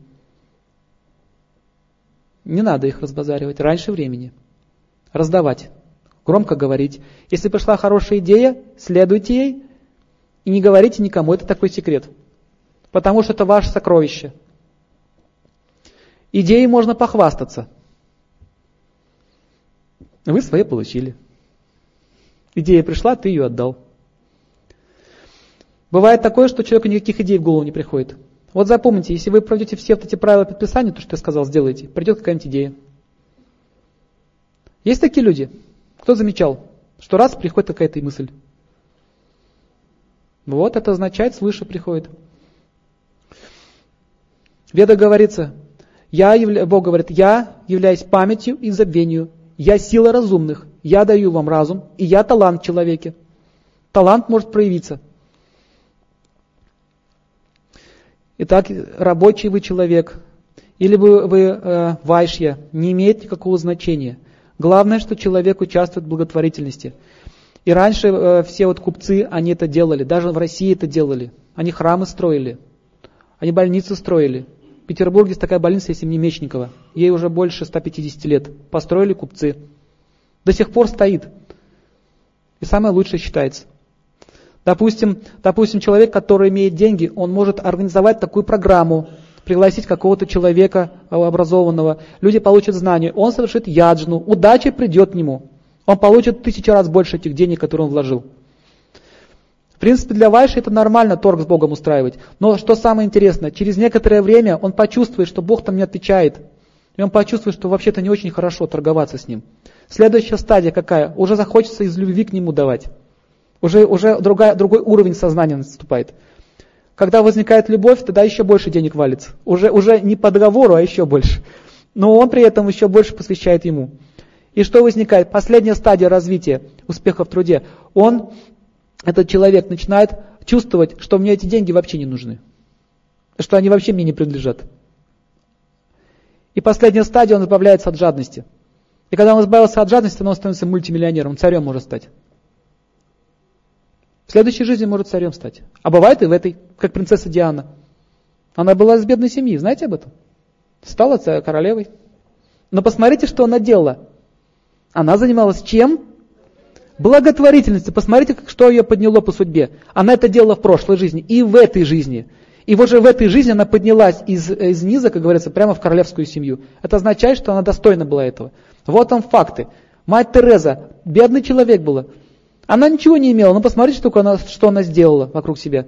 Сколько хорошего, она, а, они, кстати, друзья были, Тереза с, с Дианой. Таких очень много людей. Шила Прабхупада, который приехал на Запад, он принес веды нам всем. Благодаря ему еще эти лекции происходят сейчас. Который основал Международное общество сознания Кришны по всему миру. Всех храмов построил, 108 храмов крупных построил по всему миру.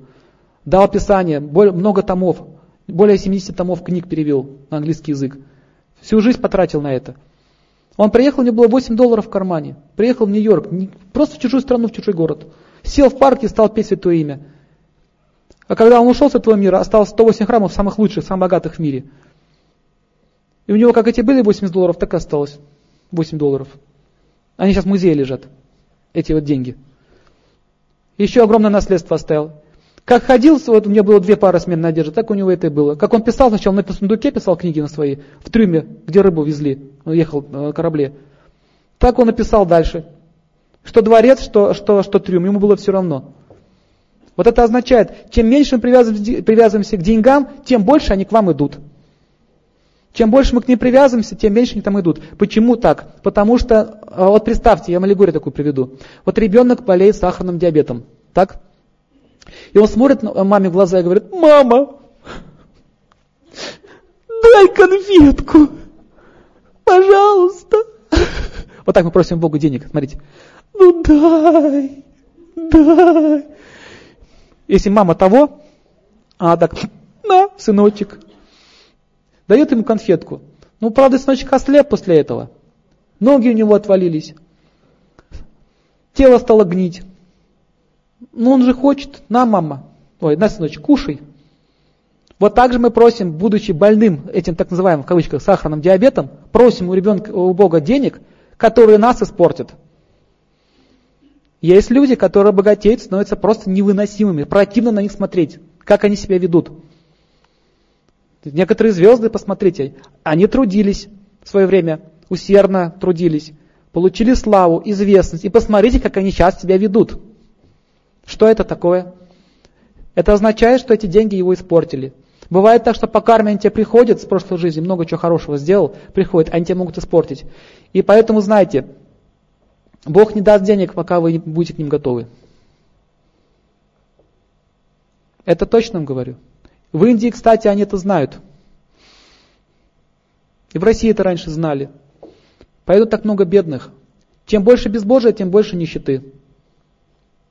Привязанность к плодам своего труда все разрушает. Не дает удачу, не дает психической силы действовать, не дает а, духовного развития. Ну, в общем, все, все парализует полностью. А как это проявляется? В некоторых, в, пяти, в шести стадиях. Первая стадия. Как можно определить, что мы привязаны? Это увеличение работы. Человек вкалывает все больше и больше, а получает все меньше и меньше. А вот давайте посмотрим его логическую цепочку, как он мыслит. Итак, если я сейчас мало имею денег, то мне надо больше работать. Так он мыслит? Он не задумывается, почему мне не идет удача. Он говорит, мне надо больше работать. И он начинает больше работать, две смены в три смены. И что самое интересное, он вкалывает больше, а денег становится меньше. Поднимите руку, у кого так было. А если он даже зарабатывает эти деньги, возникает какая-то ситуация, при которой нужно их отдать. Вы совершенно не ожидали, что вот это произойдет. Вот поднимите руку, вот так было, честно. Все, столько сил отдал. Столько отдал сил раз, и все, вот надо отдать теперь. Кто-нибудь заболел или, или ребенок что-нибудь отчебутил, какой-нибудь номер. Стекло какое-нибудь, витрину разбил в супермаркете. Все? Она стоит пятилетний стаж вашей работы, эта витрина. С приветом. Это, это возникает по воле Бога. Точнее, не по воле Бога, а по воле судьбы. Есть высшие силы, которые это все делают, организовывают. Отнимают у нас средства к жизни. Или хорошо, ничего не происходило, накопили, в три смены работали, здоровье потеряли. Поэтому знаете, первое, что нужно сделать, прекратить и шачить.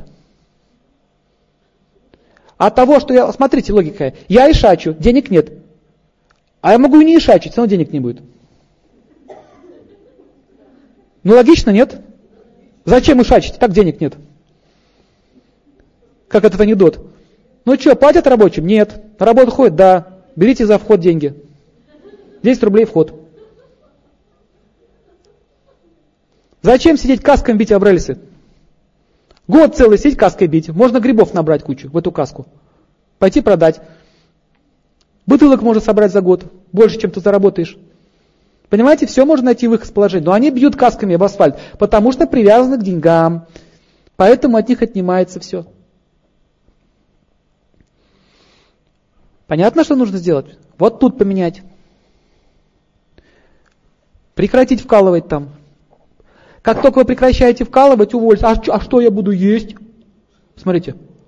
А, а что вы ели до этой работы? До вкалывания? Что вы ели? Вы голодали? Кто голодал? Были средства к жизни, были. Так вот смотрите, пока вы будете думать, а что я буду есть, а как я буду без этой работы, вы никогда не освободите свою психическую энергию и начнете думать о другом. Мне один миллионер рассказывал, э, ну, он сейчас, он в Америке живет, он сдавал семинар по бизнесу. Он говорит, прочитал Бхагавадгиту, ведические писания, и стал миллионером.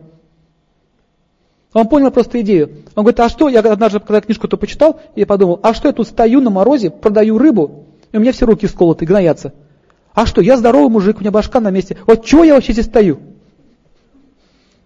Да? Вот чего я здесь стою? Сто рублей получаю в день несчастный, мне все равно не хватает.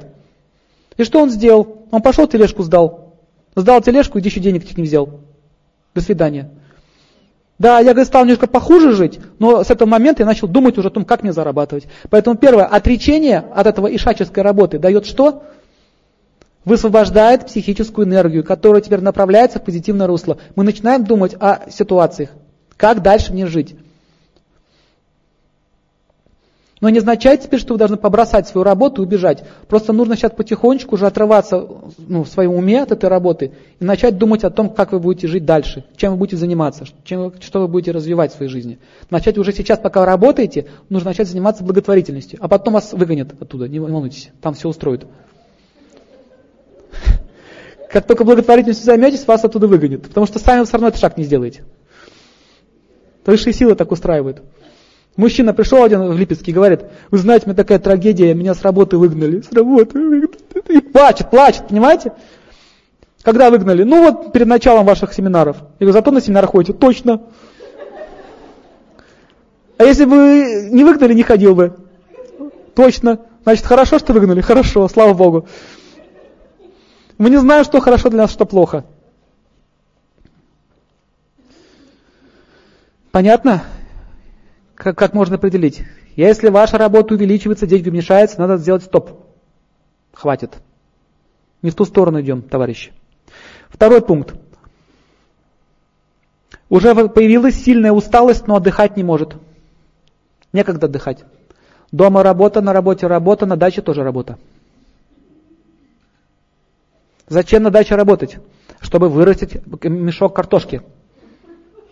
Хорошо, упахался все лето. Пришел грызун, все сожрал. Хорошо, посажу еще больше на следующий год. Пришел колорадский, все сожрал. Посажу еще больше, пусть поддавится гад. Колорадский жук. Зачем это делать? У меня родственники есть, сажают помидоры в глине. Я говорю, ну не растет здесь помидор. Я хочу, чтобы было. Но смотри, каждый год приезжает с помидорами, меняет на картоху. Картоха хорошо растет. Ну зачем тебе помидоры? Хочу. Это и есть привязанность к плодам. Пошли дожди, помидоры сгнили. Я видел эту картину. Вот так, с разбега на грядку, вот так падает человек и плачет помидоры. Вот так вот. Серьезно, я не шучу. Я это видел, так смеялись.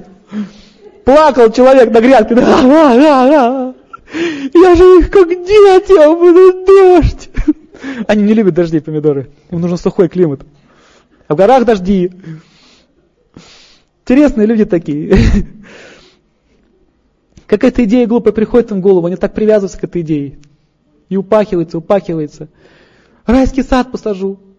Райский сад. И начинается вся семья, как валы с утра до вечера. Скоро будет рай, скоро будет рай, о, скоро будет. Рай не наступает, работа прибавляется все больше и больше. Все, надо пруд теперь вырыть, пруд. Лебедей то запустили, лебедей запустили, раз сожрали. Лебедей. Гады. Жить не дают. Карпов запущу, Карпов, Карпа запустили, там, э, там когда пришел, воду выкачал. А-а-а. Как же жить-то дальше? Забор поставил огромный, высокий, раз куры подрыв сделали, подорвали, затоптали все. Бегает за курами со злостью. Вам! С моей... Ван! С ружьем по курицам стреляю. Я видел тоже такие картины. Убью! Кури поганые! Поели у меня мою гордожечку. Это привязанность такие вещи делает. Страдание неминуемо. Но что самое интересное, но что самое интересное, люди не могут отдыхать при этом. Посмотри, какие горы красивые, сходите погуляйте. Или у вас здесь тоже красивые места есть. Некогда. Некогда. С семьей выбраться на, на, на природу некогда. Просто погулять по тайге некогда. На красивые озера сходить некогда. Просто посидеть, пообщаться с друзьями некогда. Лекции послушать некогда, мы райский сад себе строим. Это то же самое, что а, возле туалет, туалет обсаживать розами. Вот мы сейчас туалет розами обсадим, я буду сидеть в туалете и будет немножко розами отдавать слегка. Вот то же самое.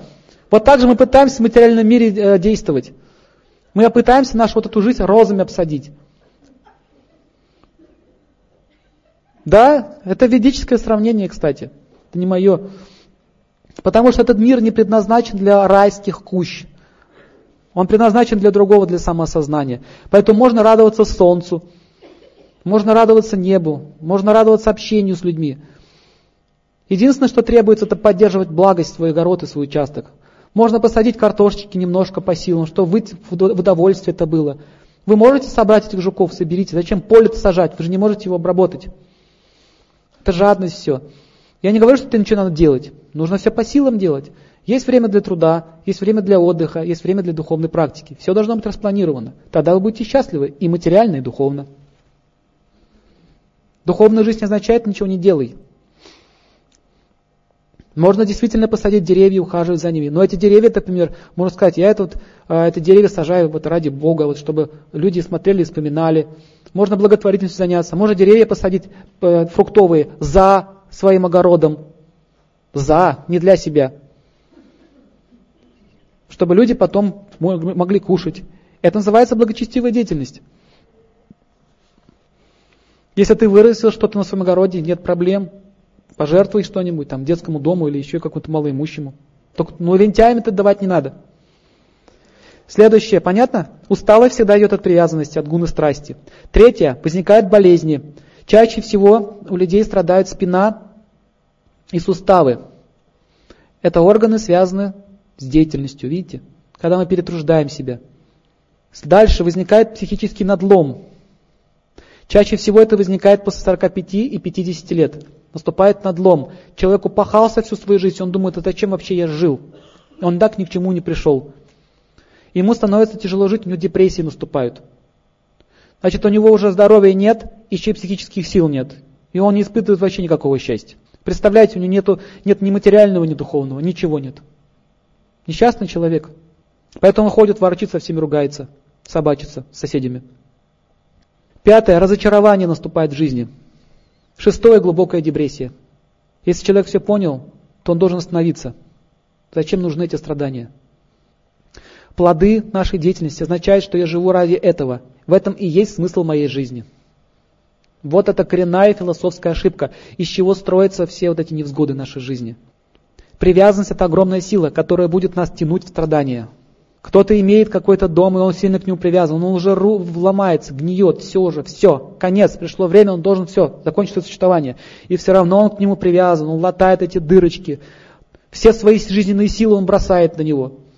Но что самое интересное, когда он умирает, этот дом либо продают, либо сносят. Он никому не нужен.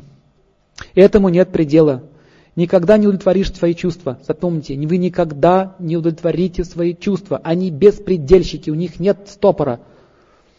Одну проблему решил, другая наступает. Это хочу, получил, теперь новое хочу. Вот эта вот хотелка, она беспредельная. Хотелку нужно как-то ее на место ставить.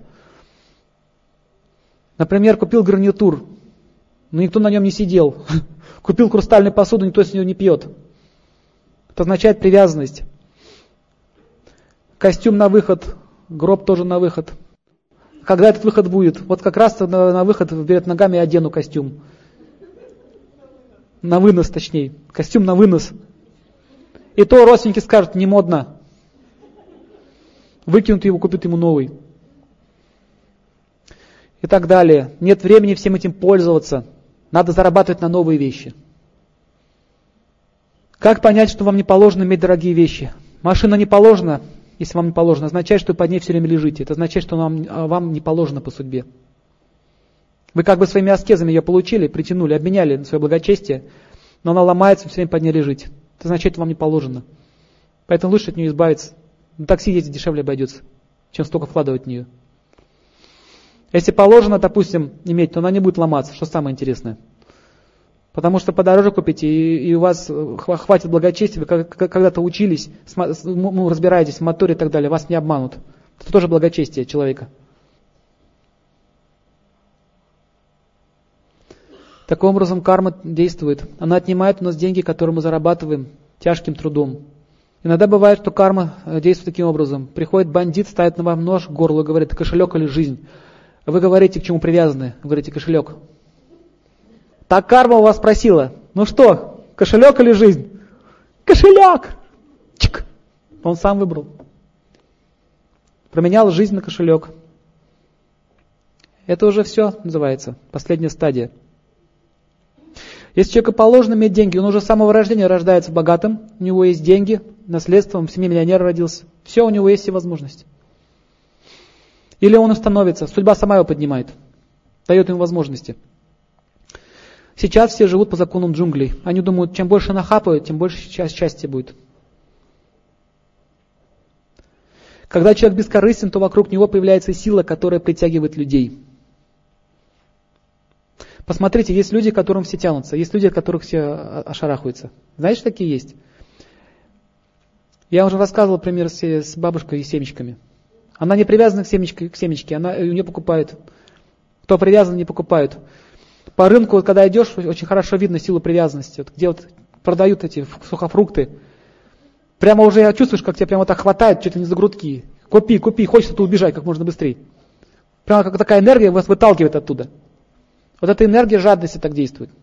Не дает возможности им заработать денег. Поэтому богатые, они в прошлой жизни э, были щедрыми, а сейчас эти деньги испортили. Поэтому богатый человек должен э, быть очень серьезным в своей духовной жизни, если он не хочет потерять свои деньги. Надо изучать закон пожертвования. Дальше, э, если человек имеет сильный, сильное солнце в гороскопе, это означает, что с самого раннего возраста он имеет ответственность. Ответственность дает возможность зарабатывать деньги. Нет ответственности, нет возможности денег заработать. Потому что с вами просто никто не будет иметь дело. Вот и все. Положение в обществе, чем ниже положение в обществе, чем меньше солнца. Луна. Плохая карма по Луне проявляется в том, что он доставляет всем беспокойство. Например, он на работе всех замучил. Начальник ходит и всех мучает. Ноет и ноет, ноет и ноет. как муха назойливая. Это вот луна плохая. Поэтому люди от него начинают убегать. Теряют возможность заработать деньги. Или муж пришел домой, и на него все начали орать. Но он пришел домой, все орут на него. у него карма такая по луне плохая. То же самое с женщиной. Она всегда все делает не так. И все ее сверлят. «Э, ты не то сделала. Так не то сделала. Неправильно, неправильно падчерица, да, такая вот сказка вот эта вот, про Золушку. Вот луна плохая. Но она смирение выработала таким образом, потом получила богатство. Дедушка Мороз ее проверил еще пару раз на смирение. И говорит, дам тебе, ладно, на, получи. И так у Золушки была плохая карма по луне. Матери есть плохая карма по луне, она всех, всех напрягает вокруг себя. Она бегает, ругается. Тут не так положили. Ноги убери, я мою, беспокоит всех. Своей тряпкой носится, всех беспокоит. Мужчина нервничать начинает так вот. Уберите психическую. Уберите ее отсюда. Или она ходит такая недовольна. Говори.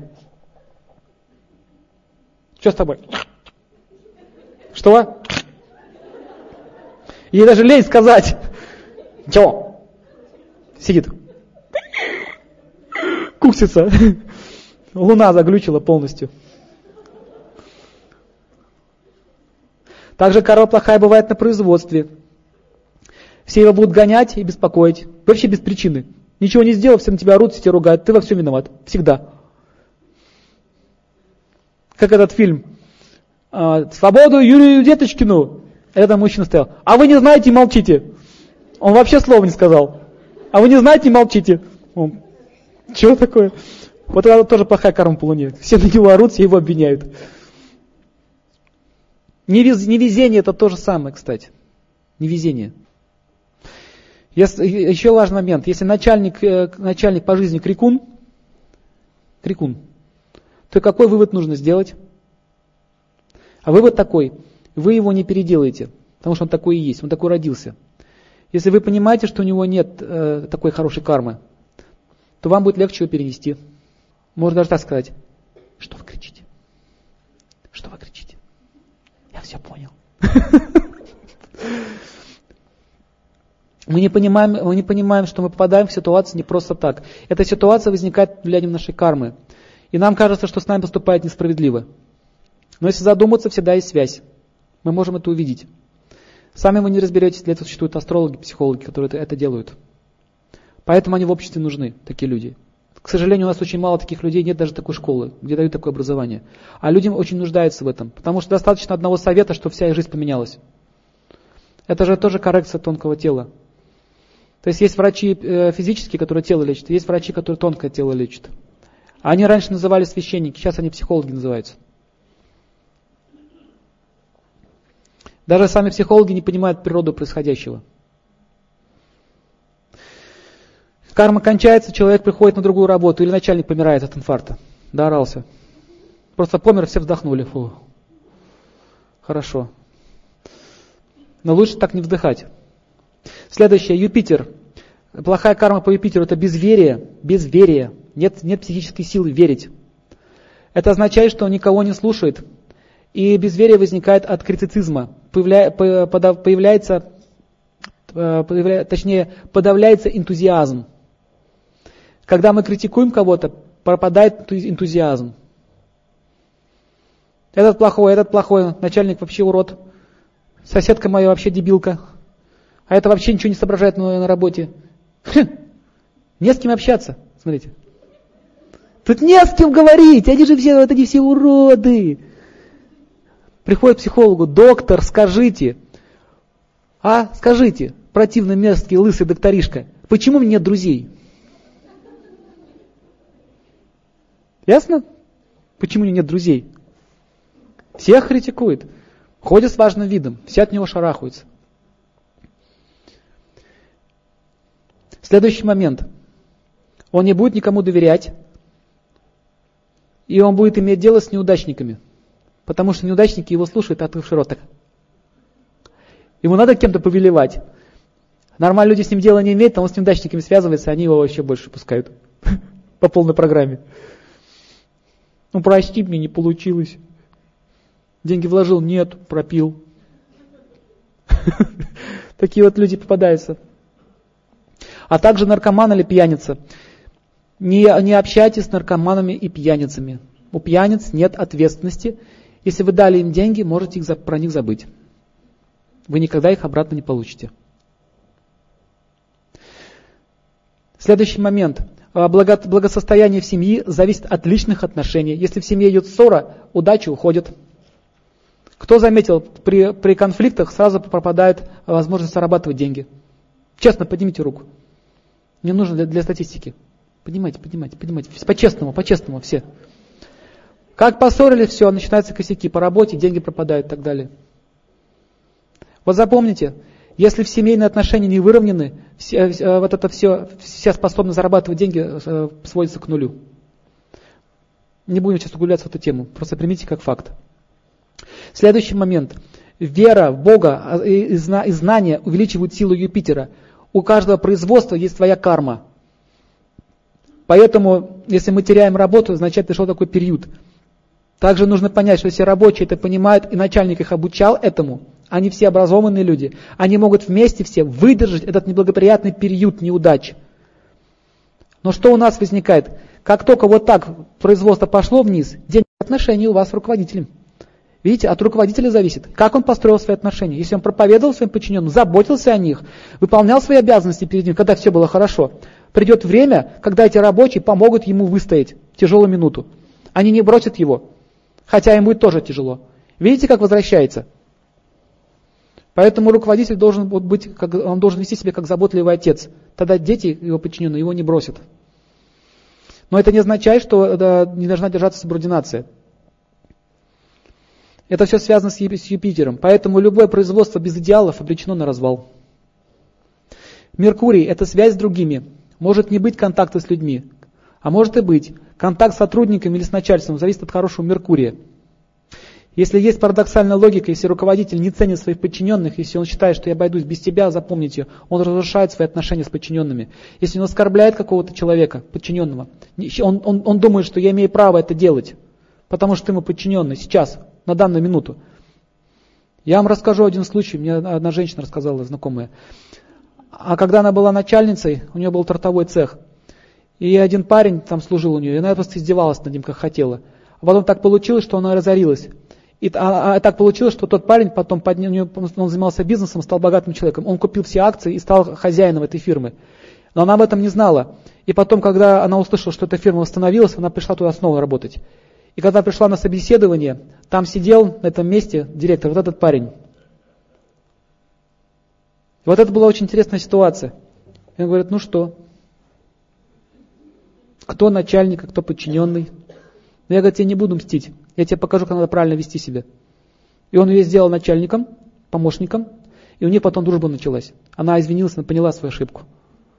То есть нужно понять, что судьба нам, у нас может менять с одного места на другое, но при этом мы не должны отвечать на зло злом. Это очень важно, нужно понять. А также подчиненные должны правильно относиться к своему руководителю, они должны помогать ему в его труде. Тогда будет союз, будет компания, в буквальном смысле слова. Например, в э, швейцарской фирме Rolex, у меня там работает сестра родная, э, мне рассказал такой случай. Один известный там инженер, он там проработал больше 30 лет, у него случился сердечный приступ. Э, руководитель, хозяин фирмы, лично распорядился, чтобы на вертолете его отправили в самый лучший, в самый лучший медицинский центр. Оплатил все расходы и дал ему еще отпуск на целый год за, за счет фирмы. А вот теперь скажите, такой работник будет любить свою фирму? Он теперь будет делать все, чтобы это предприятие процветало. И практически он так относился к каждому своему подчиненному. Форд а, то же самое. Он, он 70% прибыли тратил на своих рабочих, обеспечил их моральной а, и культурной пищей, обеспечил их едой, давал им пожертвования, практически всем дал жилье. И вот результат. Его внук Форд сейчас, у него сейчас есть, у него есть духовное имя.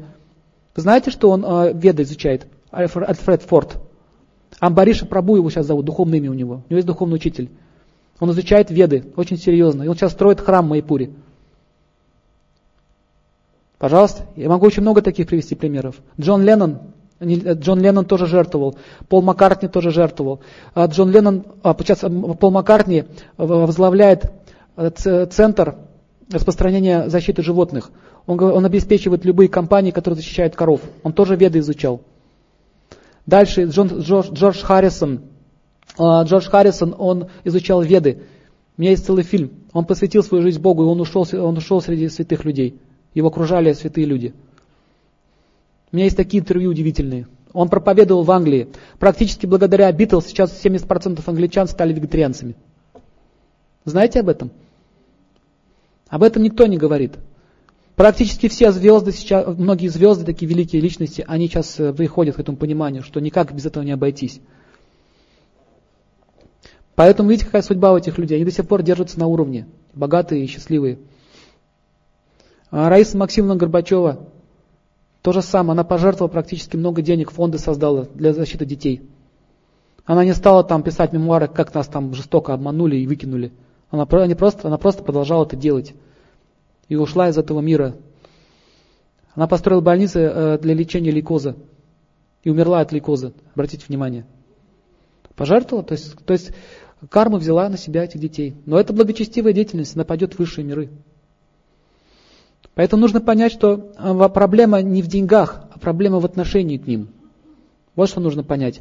Веды не говорят, не проповедуют нищету. Веды проповедуют богатый образ жизни, но достойный. Так отношения в семье – очень важный фактор. От этого будет зависеть ваша способность работать. Следующая планета Марс. Сила воли. Если нет силы воли, значит Марс в плохом положении. Нет воли, никак не начать. Нет силы воли, значит э, человек будет пить на работе. Зачем ему работать? Он будет пить, не будет напрягаться. А почему это делает? Потому что нет цели. Он не знает, для чего он трудится. У него даже нет цели э, трудиться хотя бы ради своей семьи. Даже этой цели нет. Потому что в семье у них не поставлен идеал. Например, как семья может поставить себе идеал? Допустим, они вместе зарабатывают, они хотят, допустим, э, свою династию создать, допустим, создать какое-то родовое поместье. Это тоже хорошая деятельность. Пусть материальная, но это благочестивая деятельность. Заложить какие-то устои семейной жизни, чтобы эти, их предки, они унаследовали это все. А можно просто вот так вот жить, есть вместе, спать вместе, никаких идей. Каков результат? Нет никакой воли, нет смысла работать. Поэтому будет пьянка, лень, следствие потери рабочего места. Что делают рабочие после, во время, во время отдыха? Играют домино, а можно книги почитать. Можно поучиться. Можно вообще, вот если посчитать, сколько времени люди тратят на домино, за это время можно профессором стать. Венера. Это когда человек не хочет работать, но хочет только наслаждаться. Появляется желание легкой наживы, а это азартные игры. Можно все свое состояние промотать в эти в азартные игры. Казино, вот эти все, игровые автоматы. Это очень плохая карма. Человек сжигает свое благочестие на них. Несерьезность. Очень многие серьезно подсаживаются на это. И вследствие потери всего, работы, друзей и так далее. Я знаю, я, я знаю моего одноклассника. Сейчас с ним никто уже не дружит. Мы дружили с самого детства. Он, он пристрастился к азартным играм. Занимал, сначала жена от него ушла, потом он стал у друзей детства деньги занимать. И не мог отдавать. Потерял теперь же друзей детства. Я вот встретился с ними недавно, спрашивал, как дела? Почему вот там Александра нет? Они все голову опустили вот так вот. Я говорю, что случилось? Он что, умер что ли? Ну, для нас да умер, говорит. Друзья детства, в школе вместе учились. Хороший был парень. Он говорит, сколько, говорит, можно эксплуатировать дружбу? Все, говорит, проматывает на этих игровых автоматах. Все потерял. Сейчас, говорит, квартиру хотел заложить свою. Мы, говорит, еле его отговорили. Но он нас не слушает. Это очень опасная вещь. Там находится калий. Калий это энергия. По- по-христиански это дьявол, господа. Он, вы знаете, что он реально существует? Это не сказки. Он реально существует. Сейчас реально существует как личность. Он находится на тонком плане. Он не живет вот так, как вот мы. Он может влиять на наши умы. Он живет, в частности, его энергия распространяется там, где убийство животных, мясоедение, раз, там, где водка, то есть спиртные наркотики, два, там, где э, разврат, три, и там, где азартные игры. И вот посмотрите, что все несчастья крутятся возле этих четырех вот этих вот столпов греха. Обратите внимание. Поэтому принципы свободы таковы. Не участвовать вот в этом во всем. И он вас никогда не тронет. Кстати, вот немножко неправильная концепция, что дьявол там кидает вызовы Богу. Нет, он ему служит таким образом. Это его служение. Он просто дает возможность людям а, получить то, чего они хотят. Хотите наслаждаться? Нате. Дает им вкус. Устраивает эту ситуацию. Это его эпоха сейчас. Она будет идти 420 тысяч лет еще. 420 тысяч лет будет идти. Потом его зовут Кали. Кали на санскрите. Мусульман шайтан. Христиане называют его дьявол. Махараджа Парикшит, последний император мира, лично его за шкирку взял. Лично. Он, он поднялся в другие миры и взял там его за хобот вот так. И говорит, я тебя сейчас убью. Ты что, говорит, пришел на землю? А? Ты начал, говорит, влиять. Он когда объезжал землю, он заметил все эти признаки, что азартные игры появились, что обман появился, ссоры появились в семье. Он заметил, что начали убивать коров, что начали, э, в, религии, в религии политика началась. И он стал искать причину, спросил у мудреца, «А в чем причина? Он сказал, вот это пришел, его время наступило. И он его взял. И он сказал, помилуй меня, говорит, ты не должен меня убивать, сейчас пришло мое время. Есть люди, которые хотят так жить, они не хотят жить по принципам вет. Я пришел для них, это мое служение. Он говорит, хорошо, Отправляйся там, где убивают животных, там, где э, интоксикации, там, где разврат, там, где азартные игры. Вот там ты будешь жить. Вот запомните, как только вы соприкоснетесь с этой энергией, вы увидите во всей своей красе, что это такое. Страшная вещь. Никогда не соприкасайтесь и никогда не, не, не, даже не слушайте этих людей. Что-то пойдем поиграем там немножко и так далее. Не вздумайте туда лезть. Также вы видите, что из-за золота возникает. Вот эта лихорадка золотая. Люди убивают друг друга из-за денег. Там, там Кали находится, в деньгах. Следующая планета. Сатурн. Э, две крайности. Это ослиный труд или лень. И то, и другое приводит к страданиям. Сатурн планета мы еще будем проходить в следующий раз подробно. Но знаете, что Сатурн дает, дает человеку две энергии. Либо он становится ишаком, либо мудрецом. Либо ишак, либо мудрец. Два варианта. Мы всегда выбираем, куда пойти. Будем подробно о ней говорить в Сатурне в следующей лекции. Раху – это воровство на работе. Ну вот кто-то вам говорит, ну давай, вот слушай, давай, смотри, вот есть возможность сейчас, вот, вот деньги сейчас мы посчитаем, два бухгалтера говорят, давай сейчас. Они даже не заметят, давай. Начинают воровать потихонечку. Ну вот знайте, будет проблема с кету. Об этом мы будем говорить подробнее на лекции Раху и Кету. Приводит к тюрьме и в будущем проблемы с работой.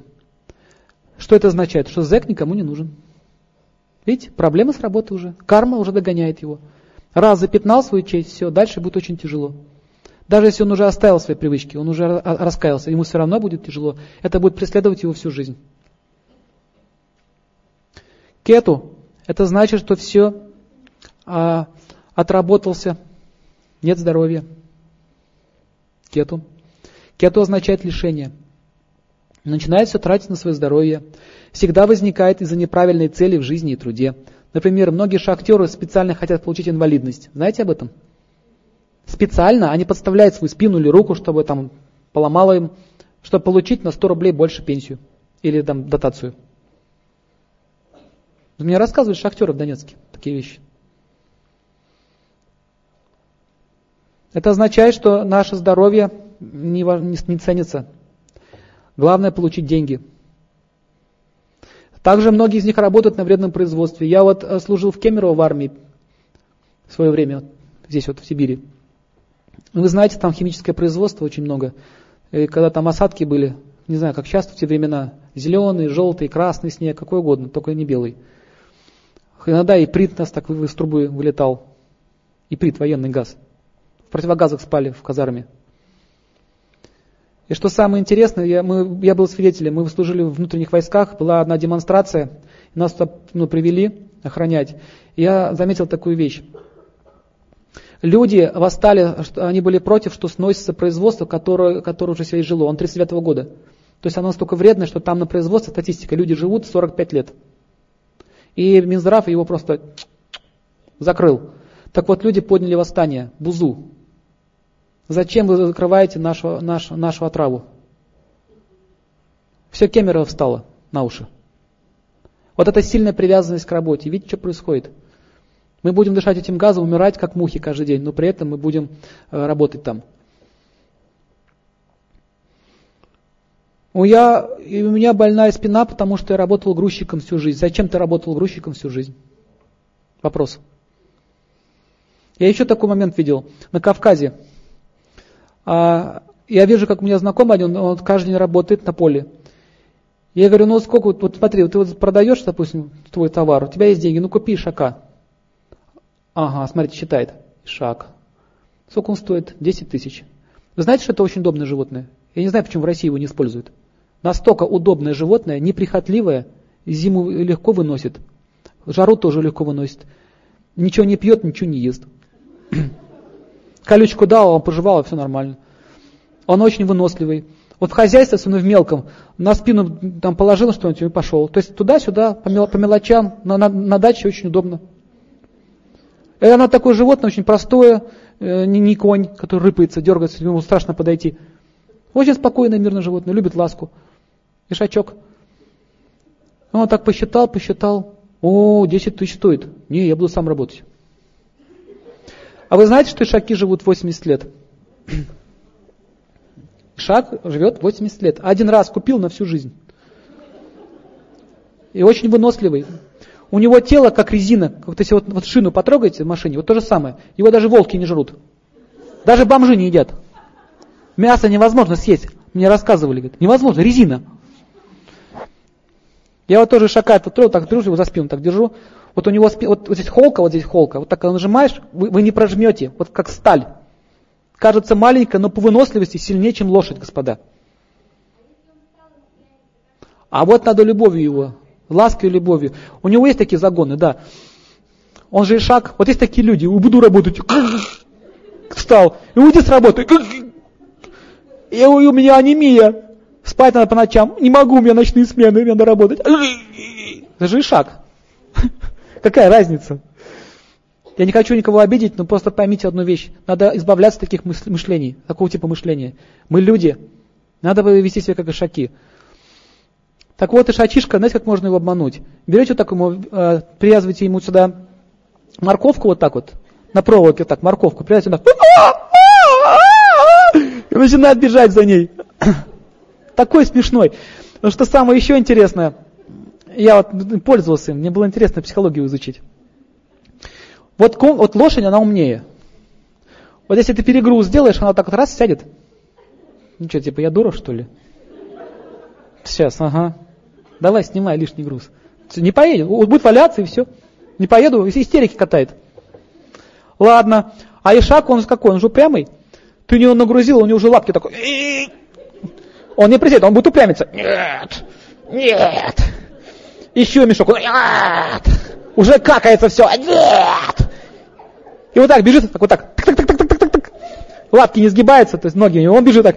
Глаза на выкат. Никогда не, не сдамся, не лягу. Будь упрямый. Поэтому, поэтому его используют все время.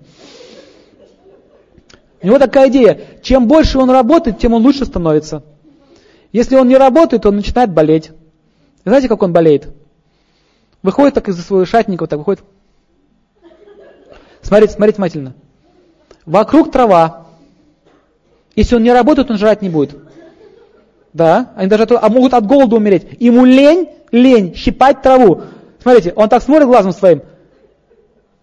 И боковым зрением, вот там кажется, что больше травы. Вот там больше травы. Потому что чем дальше смотришь, тем к зелени кажется больше. Когда смотришь прямо на землю, там проталины видно.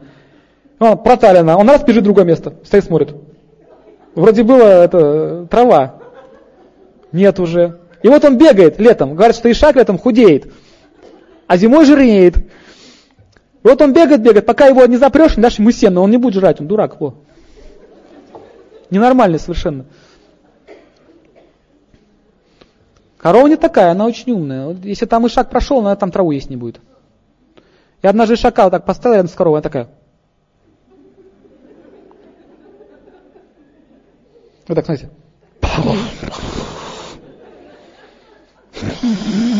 Уберите, типа, все такая недовольная. Поставили этого шака, а, стоит.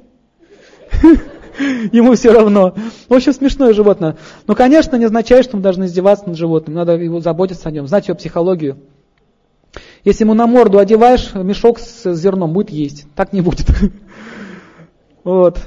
А, а, а зимой носится, носится везде. Носится, там грызанет, там грызанет, потому что еды больше нет. А летом ему было лень. Вот так же люди. Я видел таких людей. Автобус подъезжает, он пешком идет. Дверь закрывается, побежал. Та же самая тенденция. То же самое, работа есть, не ценит, сидит, ленится. Работу теряет, начинает носиться. Поэтому их называют мудхи, таких людей. Мудхи. Если хэ убрать, получится слово. А хэ не читается в санскрите. То, что получилось, сами поняли. Это русское оскорбительное слово вышло из санскрита, переводится тупой как осел. Понятно, откуда это слово произошло? У нас много санскритных корней. Э, дальше. Вот осел как раз это олицетворение планеты Сатурна и Кету. И он даже такой голубоватого оттенка имеет, такой синеватый шаг.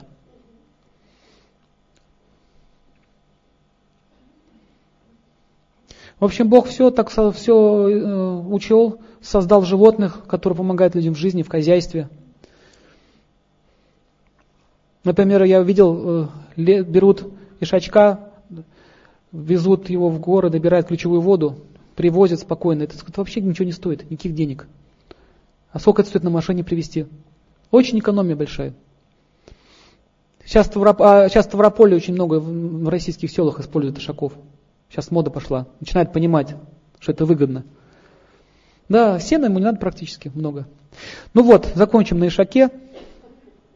Поэтому мы люди, мы не ишаки. Давайте настраивайтесь на нормальную жизнь. Сейчас вопросы. Побольше времени уделим вопросам. Как врачу зарабатывать деньги? Коммерция в медицине чаще всего обман. Очень хороший вопрос. А врач означает браманическая деятельность. А смотрите, как действует жадность. Если мы хотим продать товар, то есть хотим деньги получить, к нам будут приходить жадные пациенты. А что происходит? Он дает вам деньги и хочет в обмен на деньги получить здоровье. Когда вы ему не объясняете, как правильно надо жить, просто берете деньги, даете ему таблетки, он начинает их есть, но при этом здоровье не возвращается. И он начинает мучить врача, начинает требовать у него, где здоровье, где здоровье. Жадность не позволяет э, человеку правильный вывод делать. Он говорит, ладно, вы просто не ту таблетку съели, нате еще. И таким образом возникают проблемы, вплоть до суда может дойти. На Западе это еще страшнее.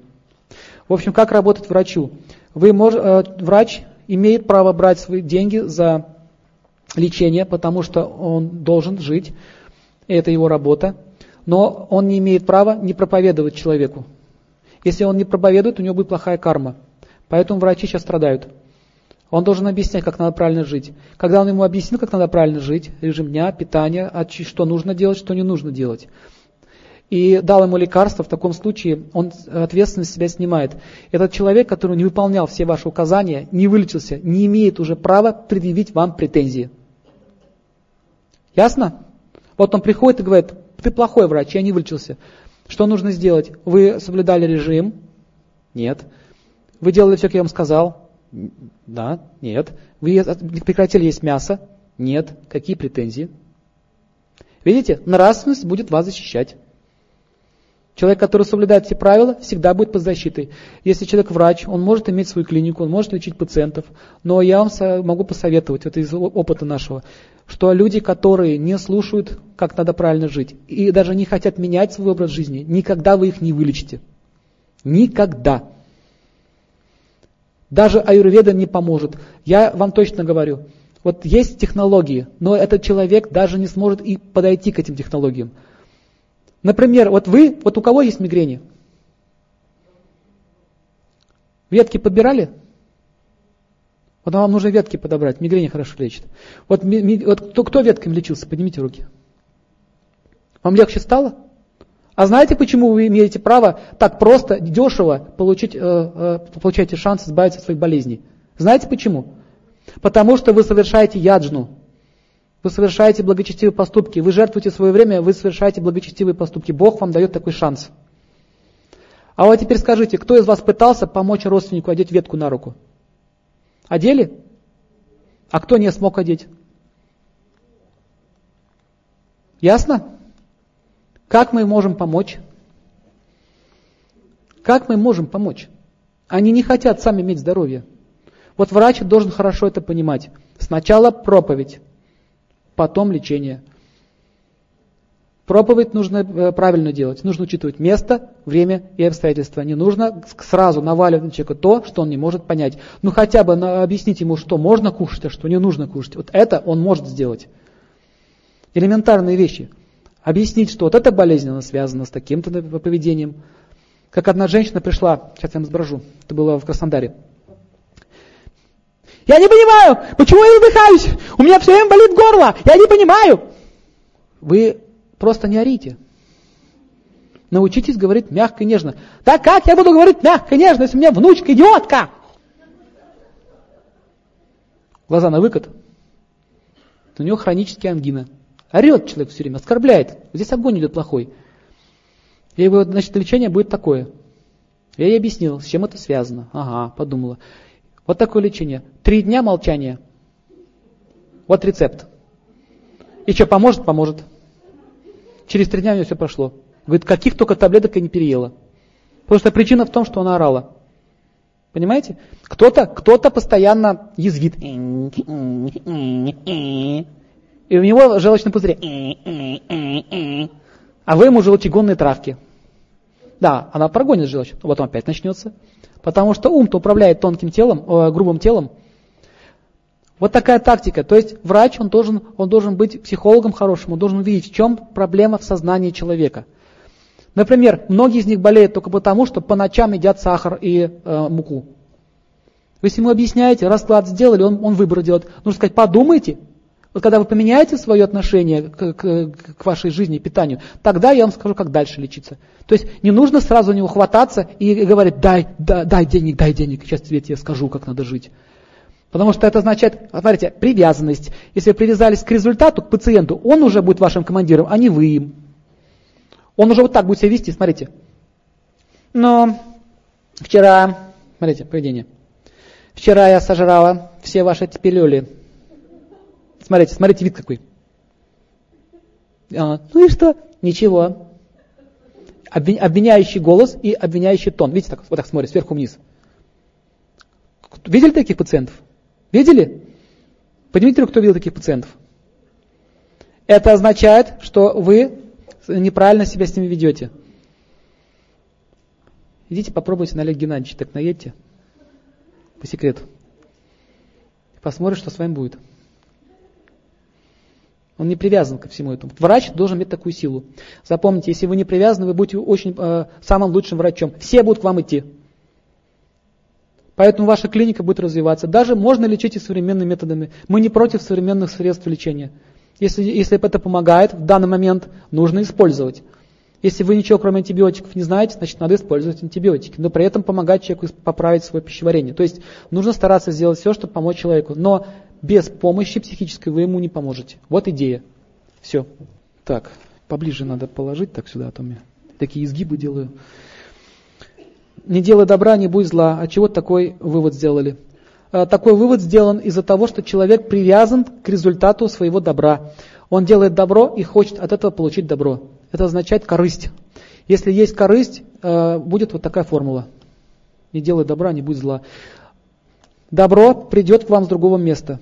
Не надо ожидать от этого человека. Если у кого-то сделать добра, он может вам даже плюнуть в лицо. Но это не означает, что Бог вас оставит в покое. Он, он вас вознаградит. У кого такое было в жизни, что родственники, которые помогали, вас не оценили, но помощь пришла с другого места? Есть такие люди? у меня такое часто было. Поэтому не бойтесь делать добро. Это, это неправильная формула. Как сказал Иисус, пусть твоя правая рука не знает, делаешь что левая. Не надо. Зачем?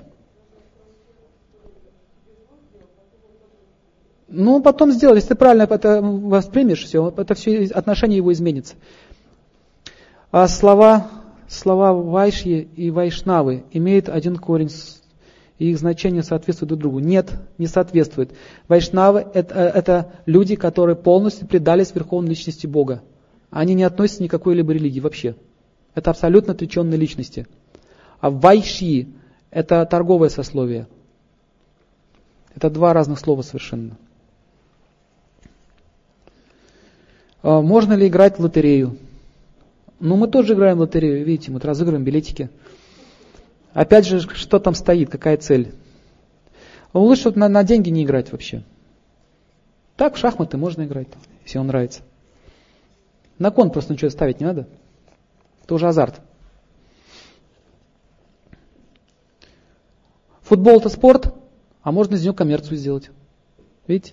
Исход будет разный. Почему у вас не включают ведическую музыку? Потому что у меня ее не включают. Я не знаю. Если включили, было бы. Кстати, почему у нас не включают ведическую музыку? Это, это, это ваш огород. Включим. Спасибо. Значит, есть потребность уже. Если сокращенный работник подает в суд на предприятие, как это отразится на работнике? Если женщина, нужно ли это делать? Спасибо. Нет смысла. Означает, пришло время оставить эту работу. Вы просто потратите кучу времени, денег, энергии, вместо того, чтобы найти себе новую работу хорошую. Просто ищите себе работу другую, и все. Не надо с ним сражаться, они всю вашу жизненную силу выпьют, и все. Потом будет разочарование, злость, депрессия. А так надо, ну, просто поймите, ну пришло время, все, ну кончилось. Вы же не можете вечно там работать. Значит, критика была где-то, или что-то не то сделали, или просто время пришло. Много причин есть. Не бойтесь потерять работу, нет вот никакого смысла об этом думать. Просто ищите себе новую, не привязывайтесь к плодам, ищите новую, Бог даст. Лучше накопите денег сейчас на, на, на образование, допустим, или что-то еще, вместо того, чтобы тратить на суд эти деньги. Пожелайте ему счастья, отпустите, простите его. Это, это обида просто в сердце лежит, хочется справедливость восстановить. Поймите, тот, кто совершает беззаконие и несправедливость, они за это ответят. Без нас. Там есть, кто, есть уже кто этим занимается. Просто мы не понимаем, что существует закон кармы. Человек, который это сделал, даже если он несправедливо вас уволил, это означает, что он сам себя уволил. Придет время, его тоже уволят. Причем им будет хуже, чем вам. Он может больше потерять. Это означает, что он будет точно так же относиться к другим и к вышестоящим. Через некоторое время он наработает себе такую же карму, и его так Поэтому не нужно отслеживать, как это произойдет. Ждать, ручки потирать. Это все плохая энергия. Плохо или нет, играть в карты не на деньги. Не знаю. Не играл. Кстати, я никогда не играл в карты. Почему-то мне это было неинтересно. Ну, я не знаю. Плохо это и хорошо. На деньги точно плохо. Но обычно там, где карта, там обычно деньги появляются со временем. Будьте аккуратны, это азартная игра. Лучше такие благородные игры играть. А лучше ведические писания читать, изучать.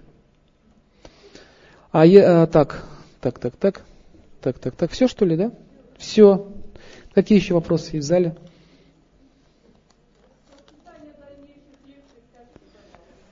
Так, расписание.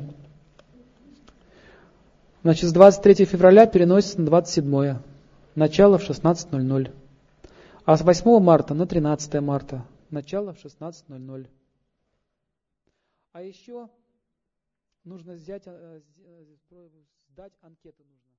Вот Алексею нужно сдать анкеты, кто билеты продает.